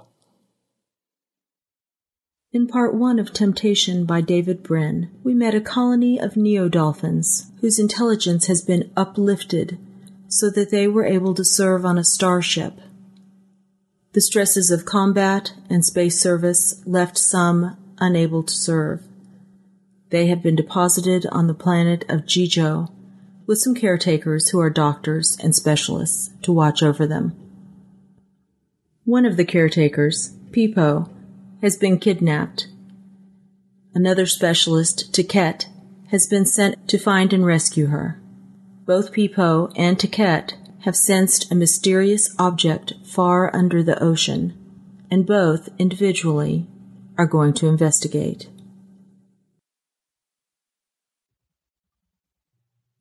Temptation by David Brin Part 2 Peepo she could sense Zhaki and Mopol closing in from behind.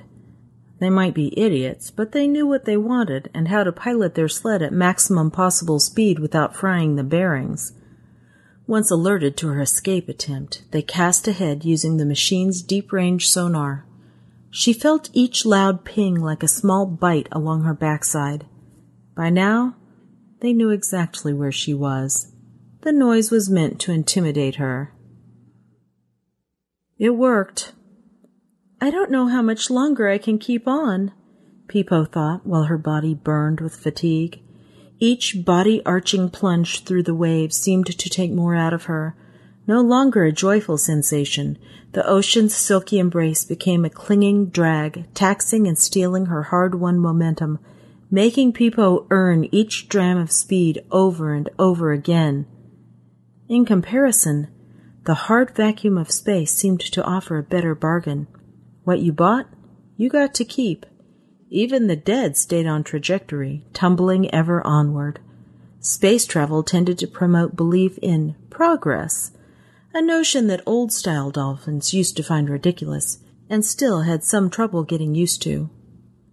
I should be fairly close to the sound I was chasing. Whatever's making it, I'd be able to tell if only those vermin behind me would turn off the damned sonar and let me listen in peace. Of course, the pinging racket was meant to disorient her. Peepo only caught occasional sonic glimpses of her goal, and then only by diving below the salt boundary layer, something she did as seldom as possible since it always slowed her down. The noise of the sled's engine sounded close, too damned close. At any moment, Zhaki and Mopol might swerve past to cut her off, then start spiraling inward, hurting her like some helpless sea animal while they chortled, enjoying their macho sense of power. I'll have to submit, bear their punishment, put up with bites and whackings till they're convinced I've become a good cow. None of that galled Peepo as much as the final implication of her recapture. I guess this means I'll have to kill the two of them. It was the one thing she'd been hoping to avoid. Murder among dolphins had been rare in olden times, and the genetic engineers worked to enhance this innate distaste. Anyway, Peepo had wished to avoid making the choice. A clean getaway would have sufficed. She didn't know how she'd do it. Not yet. But I'm still a Terragens officer, while they relish considering themselves wild beasts. How hard can it be? Part of her knew that she was drifting, fantasizing. This might even be the way her subconscious was trying to rationalize surrendering the chase. She might as well give up now, before exhaustion claimed all her strength. No, I've got to keep going. Peepo let out a groan as she redoubled her efforts, bearing down with intense drives of her powerful tail flukes. Each moment that she held them off meant just a little more freedom, a little more dignity. It couldn't last, of course, though it felt exultant and defiant to give one more hard push. The burst of speed eventually faded as her body used up its last reserves. Quivering, she fell at last into a languid glide, gasping for air to fill her shuddering lungs. Too bad. I can hear it.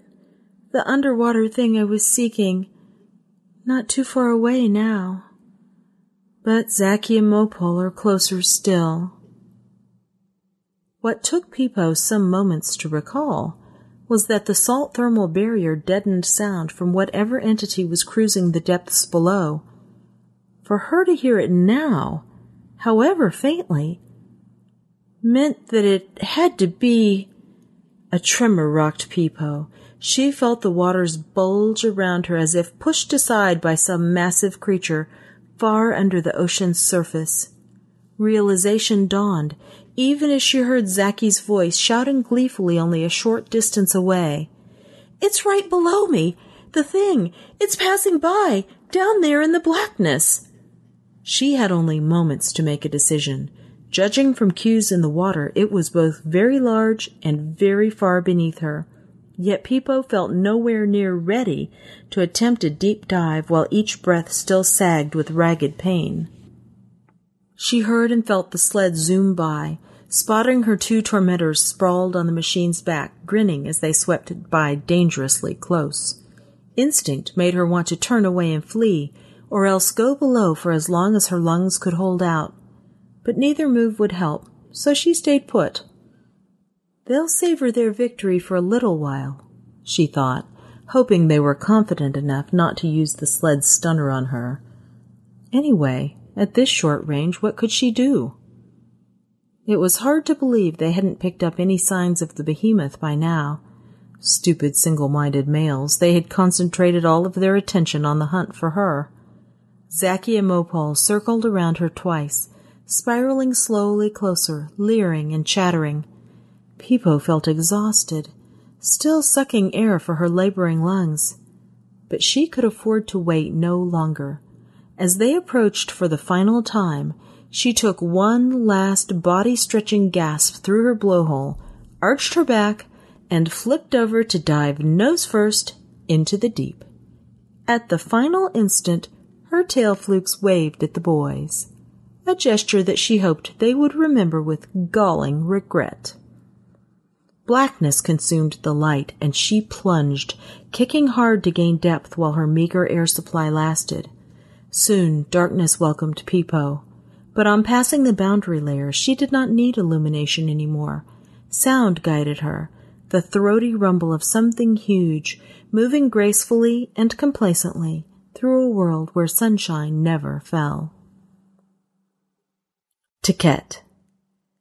He had several reasons to desire a starship, even one that was unable to fly. It could offer a way to visit the Great Midden, for instance, and explore its wonders. A partly operational craft might also prove useful to the six races of Jijo, whose bloody war against the Jophur aggressors was said to be going badly ashore. Tkett also imagined using such a machine to find and rescue Peepo.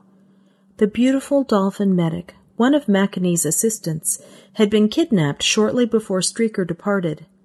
No one held out much hope of finding her, since the ocean was so vast and the two dolphin felons, Mopol and Zhaki, had an immensity to conceal her in. But that gloomy calculation assumed that searchers must travel by sled. A ship, on the other hand, even a wreck that had lain on an ocean floor garbage dump for a half a million years, could cover a lot more territory and listen with big underwater sonophones, combing for telltale sounds from Peepo and her abductors. It might even be possible to sift the waters for Earthling DNA traces. Tkett had heard of such techniques available for a high price on galactic markets. Knew what wonders the fabled Buyur took for granted on their elegant starcraft? Unfortunately, the trail kept going hot and cold. Sometimes he picked up murmurs that seemed incredibly close, channeled by watery layers that focused sound. Other times, they vanished altogether. Frustrated, Tkett was willing to try anything, so when Chassis started getting agitated, squealing in primal that a great beast prowled to the southwest, he willingly turned the sled in the direction she indicated. And soon he was rewarded. Indicators began flashing on the control panel and down his neural link cable, connecting the sled to an implanted socket behind his left eye. In addition to a surge of noise, Mass displacement anomalies suggested something of immense size was moving ponderously just ahead and perhaps a hundred meters down. I guess we better go find out what it is, he told his passenger, who clicked her agreement. Go chase! Go chase! Go chase orcas! She let out squalls of laughter at her own cleverness, but minutes later, as they plunged deeper into the sea, both listening and peering down the shaft of the sled's probing headlights. Chassis ceased chuckling and became silent as a tomb. Great dreamers! Tkett stared in awe and surprise at the object before them. It was unlike any starship he had ever seen before. Sleek metallic sides seemed to go on and on forever as the titanic machine trudged onward across the sea floor, churning up mud with thousands of shimmering crystalline legs. As if sensing their arrival, a mammoth hatch began irising open. In benign welcome, he hoped. No resurrected starship.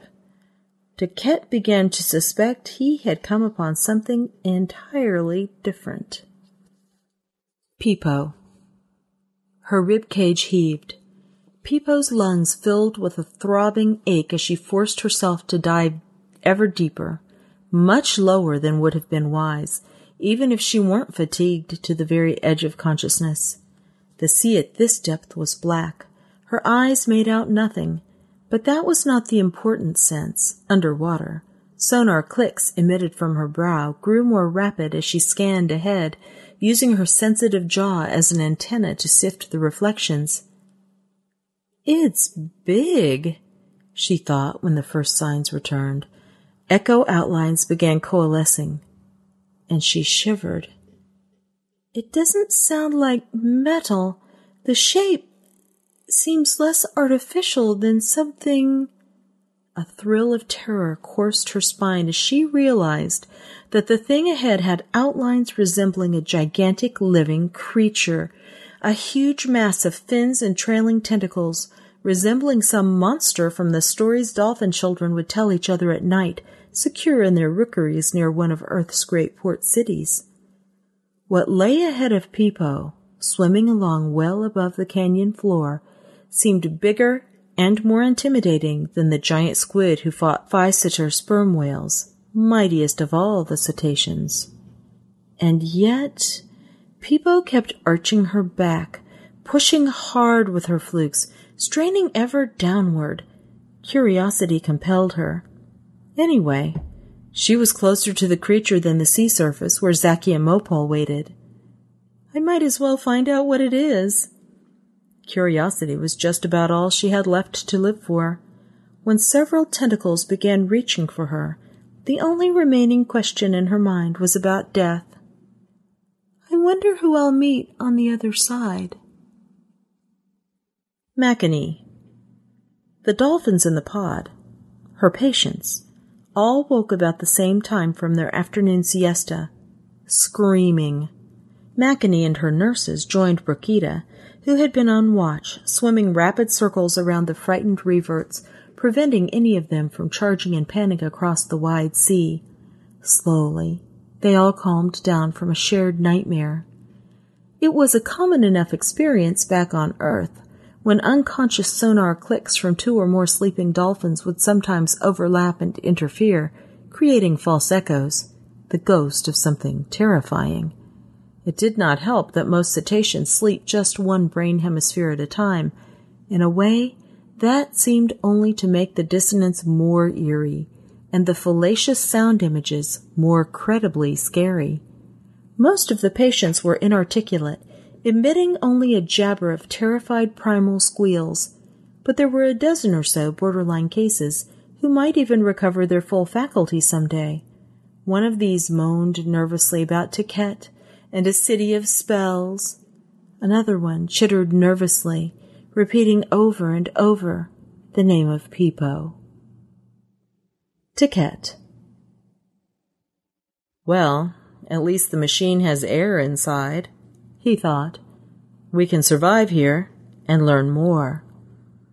In fact, the huge underwater edifice, bigger than all but the largest starships, seemed rather accommodating Pulling back metal walls as the little sled entered a spacious airlock, the floor sank in order to provide a pool for Tkett and Chassis to debark from their tight cockpits and swim around. It felt good to get out of the cramped confines, even though Tkett knew that coming inside might be a mistake. Makanee's orders had been to do an inspection from the outside, then hurry home but that was when they expected to find one of the rusty little spacecraft that Streaker's engineers had resurrected from some seafloor dross pile. As soon as Tkett saw this huge cylindrical thing churning along the sea bottom on myriad caterpillar legs that gleamed like crystal stalks, he knew that nothing on Jijo could stand in the way of his going aboard. Another wall folded aside, revealing a smooth channel that stretched ahead, water below and air above, beckoning the two dolphins down a hallway that shimmered as it continued transforming before their eyes. Each panel changed color with the glimmering luminescence of octopus skin, seeming to convey meaning in each transient, flickering shade. Chassis thrashed her tail nervously as objects kept slipping through seams in the walls. Sometimes these featured a camera lens at the end of an articulated arm, peering at them as they swam past. Not even the Buyur could afford to throw away something as wonderful as this, Tkett thought, relishing a fantasy of taking this technology home to Earth. At the same time, the mechanical implements of his tool harness quivered, responding to nervous twitches that his brain sent down the neural tap. He had no weapons that would avail in the slightest if the owners of this place proved to be hostile. The corridor spilled at last into a wide chamber with walls and ceiling that were so corrugated that he could not estimate its true volume. Countless bulges and spires protruded inward, half of them submerged, and the rest hanging in mid-air. All were bridged by cables and webbing that glistened like spider webs lined with dew. Many of the branches carried shining spheres or cubes or dodecahedrons that dangled like geometric fruit, ranging from half a meter across to twice the length of a bottlenose dolphin. Chassis let out a squall, colored with fear and awe. Coral that bites! Coral bites! Bites! See the critters stabbed by coral! When he saw what she meant, Tkett gasped. The hanging fruits were mostly transparent. They contained things that moved, creatures who writhed or hopped or ran in place, churning their arms and legs within the confines of their narrow compartments. Adaptive optics in his right eye whirred, magnifying and zooming toward one of the crystal walled containers. Meanwhile, his brow cast forth a stream of nervous sonar clicks, useless in the air, as if trying to penetrate this mystery with yet another sense. I don't believe it. He recognized the shaggy creature within a transparent cage. Ifni. It's a hoon. A miniature hoon. Scanning quickly, he found individuals of other species. Four-legged urs with their long necks whipping nervously like muscular snakes, minuscule traeki that resembled their Jophur cousins, looking like tapered stacks of doughnuts piled high, and tiny versions of wheeled g'Keks, spinning their hubs madly, as if they were actually going somewhere. In fact, every member of the commons of six races of Jijo, fugitive clans that had settled this world illegally during the last two thousand years, could be seen here, represented in Lilliputian form. Tkett's spine shuddered when he made out several cells containing slim bipedal forms, bantam-weight human beings whose race had struggled against lonely ignorance on old Terra for so many centuries, nearly destroying the world before they finally matured enough to lead the way toward true sapiency for the rest of Earth Clan. Before Tkett's astonished eye, these members of the patron race were now reduced to leaping and cavorting within the confines of dangling crystal spheres. Peepo. Death would not be so mundane nor hurt in such familiar ways. When she began regaining consciousness, there was never any doubt which world this was the old cosmos of life and pain. Peepo remembered the sea monster, an undulating behemoth of fins, tendrils, and phosphorescent scales, more than a kilometer long and nearly as wide, flapping wings like a manta ray as it glided well above the seafloor. When it reached up for her, she never thought of fleeing toward the surface, where mere enslavement waited. Peepo was too exhausted by that point, and too transfixed by the images, both sonic and luminous, of a true Leviathan. The tentacle was gentler than expected in grabbing her unresisting body and drawing it toward a widening beak-like maw. As she was pulled between a pair of jagged-edged jaws, Peepo had let blackness finally claim her moments before the end. The last thought to pass through her head was a trinary haiku. Arrogance is answered when each of us is reclaimed. Rejoin the food chain. Only there turned out to be more to her life after all. Expecting to become pulped food for huge intestines, she wakened instead, surprised to find herself in another world. A blurry world at first, she lay in a small pool. That much was evident, but it took moments to restore focus. Meanwhile, out of the pattern of her bemused sonar clickings, a reflection seemed to mold itself unbidden, surrounding Peepo with trinary philosophy. In the turning of life's cycloid, pulled by sun and moon insistence, once a springtime storm may toss you over reefs that have no channel, into some lagoon untraveled, where strange fishes, spiny poisoned, taunt you, forlorn, isolated. It wasn't an auspicious thought poem, and Peepo cut it off sharply, lest such stark sonic imagery trigger panic. The trinary fog clung hard, though. It dissipated only with fierce effort, leaving a sense of dire warning in its wake.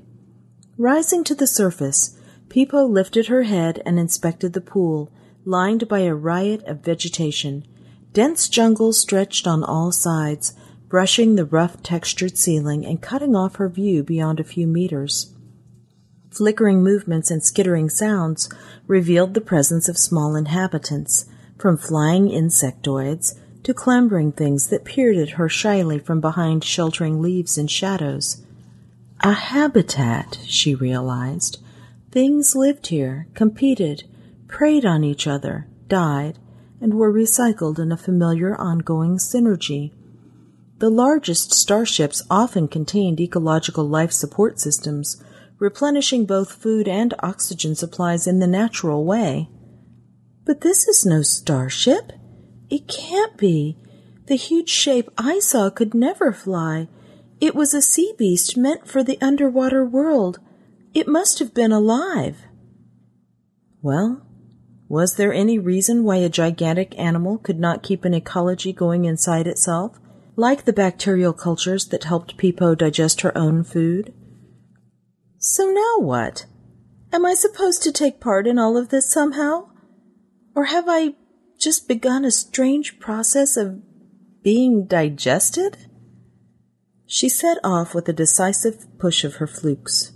A dolphin without tools wasn't very agile in an environment like this. Her monkey boy cousins, humans and chimps, would do better, but Peepo was determined to explore while her strength lasted. A channel led out of the little pool. Maybe something more interesting lay around the next bend. Tkett. One of the spiky branches started moving, bending, and articulating as it bowed lower toward the watery surface where he and Chassis waited. At its tip, one of the crystal fruits contained a quadrupedal being, an earth whose long neck twisted as she peered about with glittering black eyes. Tkett knew just a few things about this species. For example, they hated water in its open liquid form. Also, the females were normally as massive as a full grown human, yet this one appeared to be as small as a diminutive Urish male, less than twenty centimeters from nose to tail. Back in the civilization of five galaxies, Urs were known as great engineers. Humans didn't care for their smell. The feeling was mutual. But interactions between the two starfaring clans had been cordial. Urs weren't among the persecutors of Earth Clan. Tkett had no idea why an offshoot group of Urs came to this world, centuries ago, establishing a secret and illegal colony on a planet that had been declared off limits by the Migration Institute. As one of the six races, they now galloped across Jijo's prairies, tending herds and working metals at forges that used heat from fresh volcanic lava pools. To find one here, under the sea, left him boggled and perplexed. The creature seemed unaware of the dolphins who watched from nearby. From certain internal reflections, Tkett guessed that the glassy confines of the enclosure were transparent only in that one direction. Flickering scenes could be made out, playing across the opposite internal walls. He glimpsed hilly countryside covered with swaying grass. The little Urs galloped along as if unencumbered and unenclosed. The sphere dropped closer, and Tkett saw that it was choked with innumerable microscopic threads that crisscrossed the little chamber. Many of these terminated at the body of the Urs, especially at the bottoms of her flashing hooves. Resistance simulators. Tkett recognized the principle, though he had never seen such a magnificent implementation.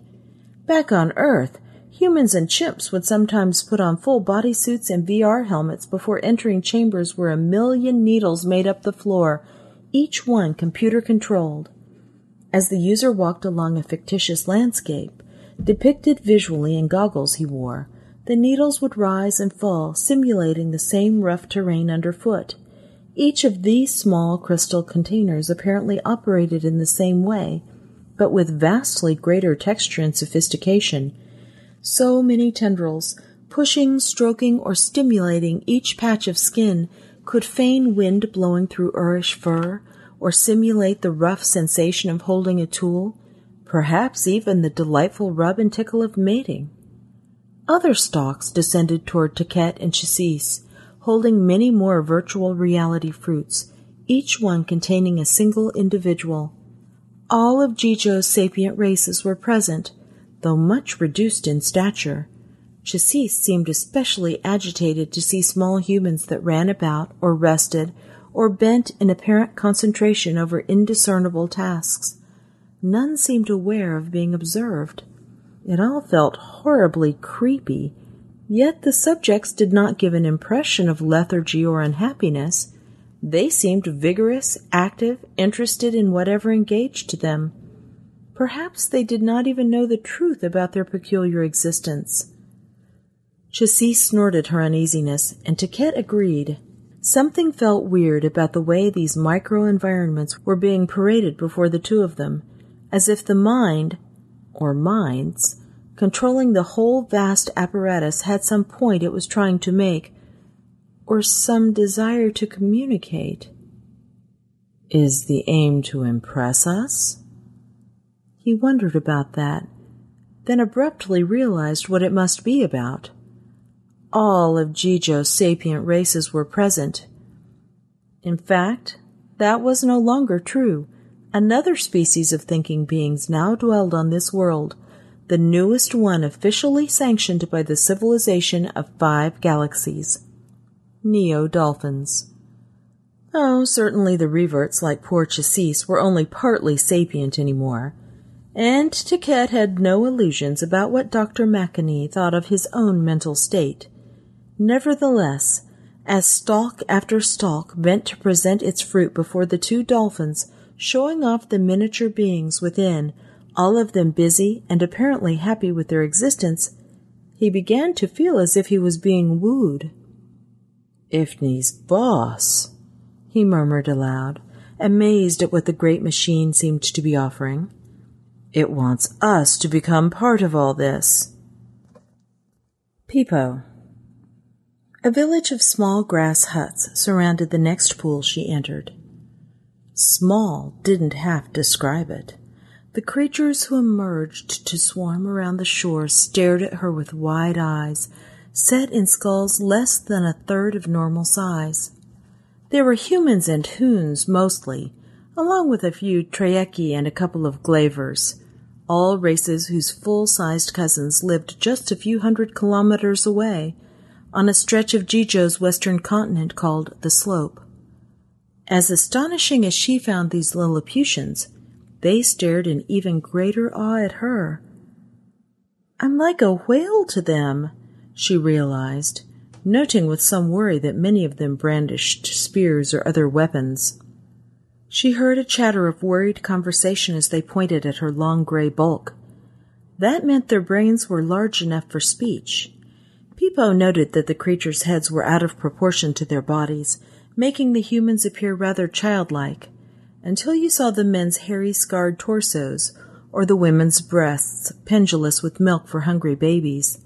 Their rapid jabber grew more agitated by the moment.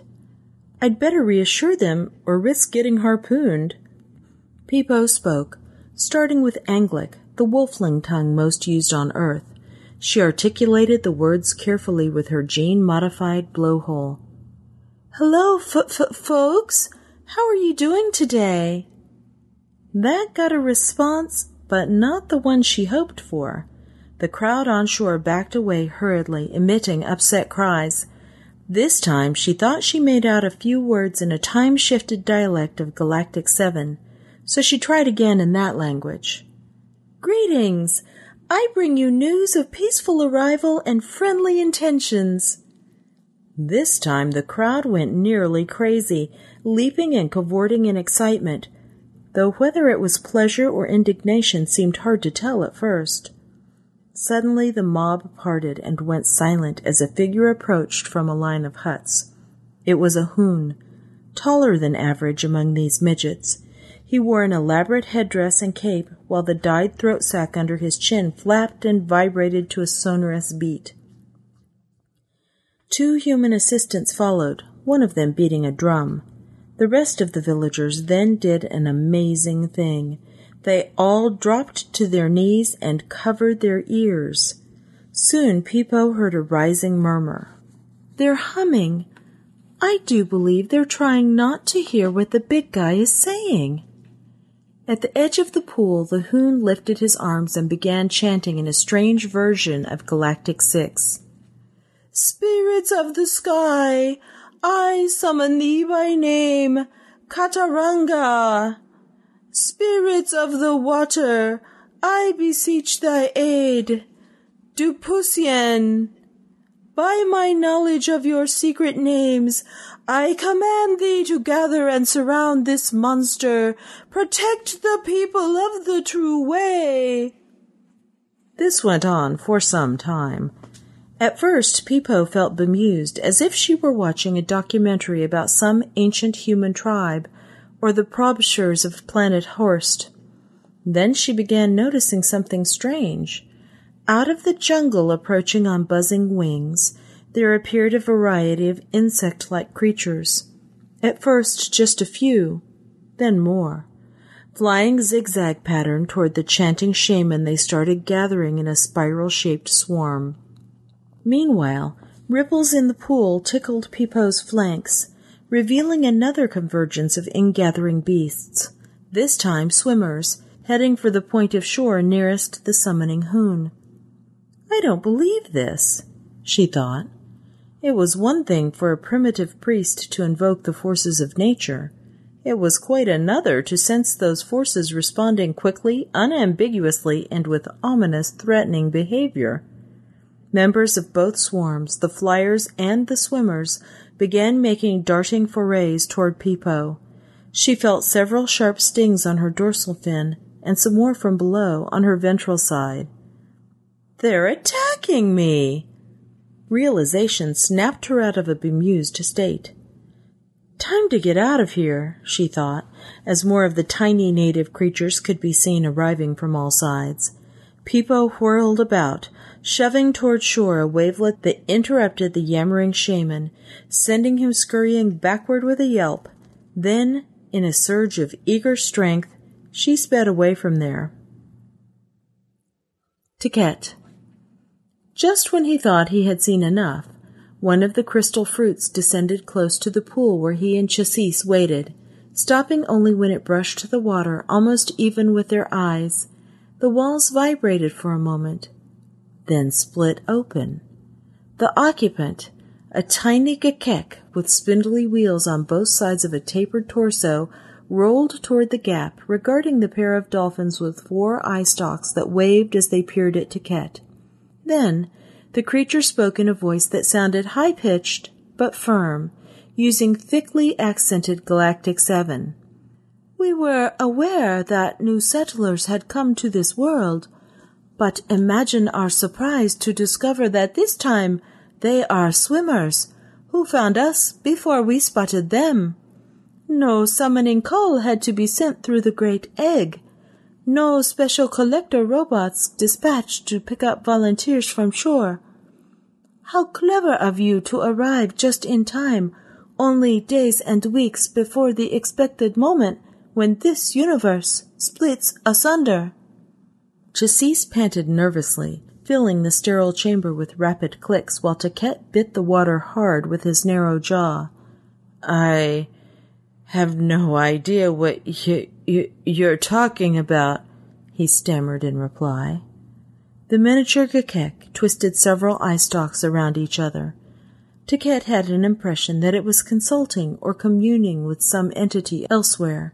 Then it rolled forward, unwinding the stalks to wave at Tkett again. If an explanation is what you seek, then that is what you shall have. Peepo. The interior of the great Leviathan seemed to consist of one leaf shrouded pool after another, in a complex maze of little waterways. Soon quite lost, Peepo doubted she would ever be able to find her way back to the thing's mouth. Most of the surrounding areas consisted of dense jungle, though there were also rocky escarpments and patches of what looked like rolling grassland. Peepo had also passed quite a few villages of the little folk, in one place, an endless series of ramps and flowing bridges had been erected through the foliage, comprising what looked like a fantastic scale model roller coaster interweaved amid the dwarf trees. Little g'Keks could be seen zooming along this apparatus of wooden planks and vegetable fibers, swerving and teetering on flashing wheels. Peepo tried to glide past the shoreline villages innocuously, but seldom managed it without attracting some attention. Once a war party set forth in chase after her, riding upon the backs of turtle like creatures, shooting tiny arrows and hurling curses in quaint sounding jargon she could barely understand. Another time, a garishly attired Urish warrior swooped toward her from above, straddling a flying lizard whose wings flapped gorgeously and whose mouth belched small but frightening bolts of flame. Peepo retreated, overhearing the little Urs continue to shout behind her, challenging the sea monster to single combat. It seemed she had entered a world full of beings who were as suspicious as they were diminished in size. Several more times shamans and priests of varying races stood at the shore, gesturing and shouting rhythmically, commanding hordes of bee-like insects to sting and pursue her until she fled beyond sight. Peepoe's spirits steadily sank, until at last she arrived at a broad basin where many small boats could be seen cruising under brightly painted sails. To her surprise, this time the people aboard shouted with amazed pleasure upon spotting her, not fear or wrath. With tentative but rising hope, she followed their beckonings to the shore where, under the battlements of a magnificently ornate little castle, a delegation descended to meet her beside a wooden pier. Their apparent leader, a human wearing gray robes and a peaked hat, grinned as he gestured welcome, enunciating in an odd but lilting version of Anglic. Many have forgotten the tales told by the first, but we know you, O noble dolphin. You are remembered from legends passed down since the beginning. How wonderful to have you come among us now, as the time of changes approaches. In the name of the spirit guides, we offer you our hospitality and many words of power. Peepoe mused on everything she had seen and heard. Words, eh? Words can be a good start. She had to blow air several times before her nervous energy dispelled enough to speak. All right, then. Can you start by telling me what in Ifni's name is going on here? End of part two.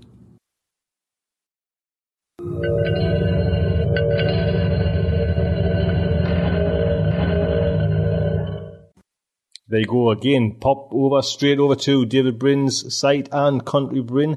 Links on the front of the page. And do pop over to Julie Davis's site at Forgotten Classics. Drop her an email. Great work. Julie, thank you so much.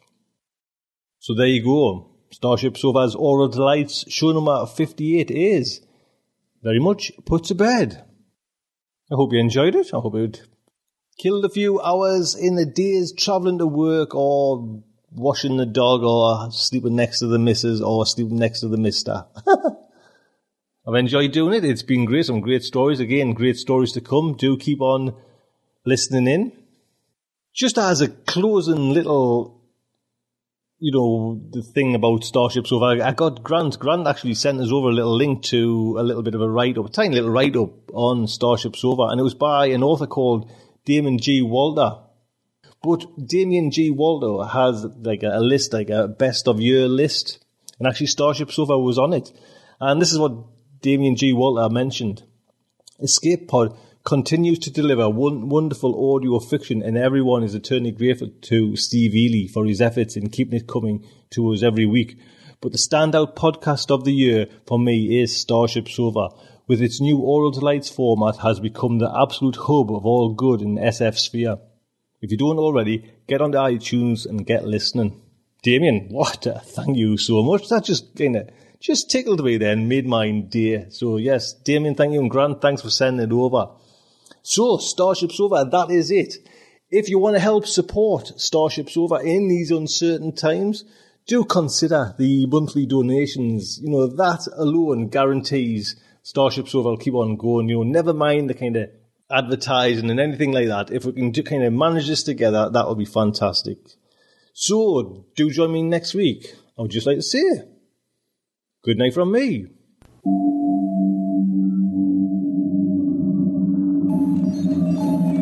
Will our heroes survive this terrible ordeal? Can they win through with their integrity unscathed? Can they escape without completely compromising their honor and artistic judgment? Tune in next week exciting installment of Starship Sofa. Evacuation procedure initiated. Shuttle set for launch. Airlock will be opened in three, two, one.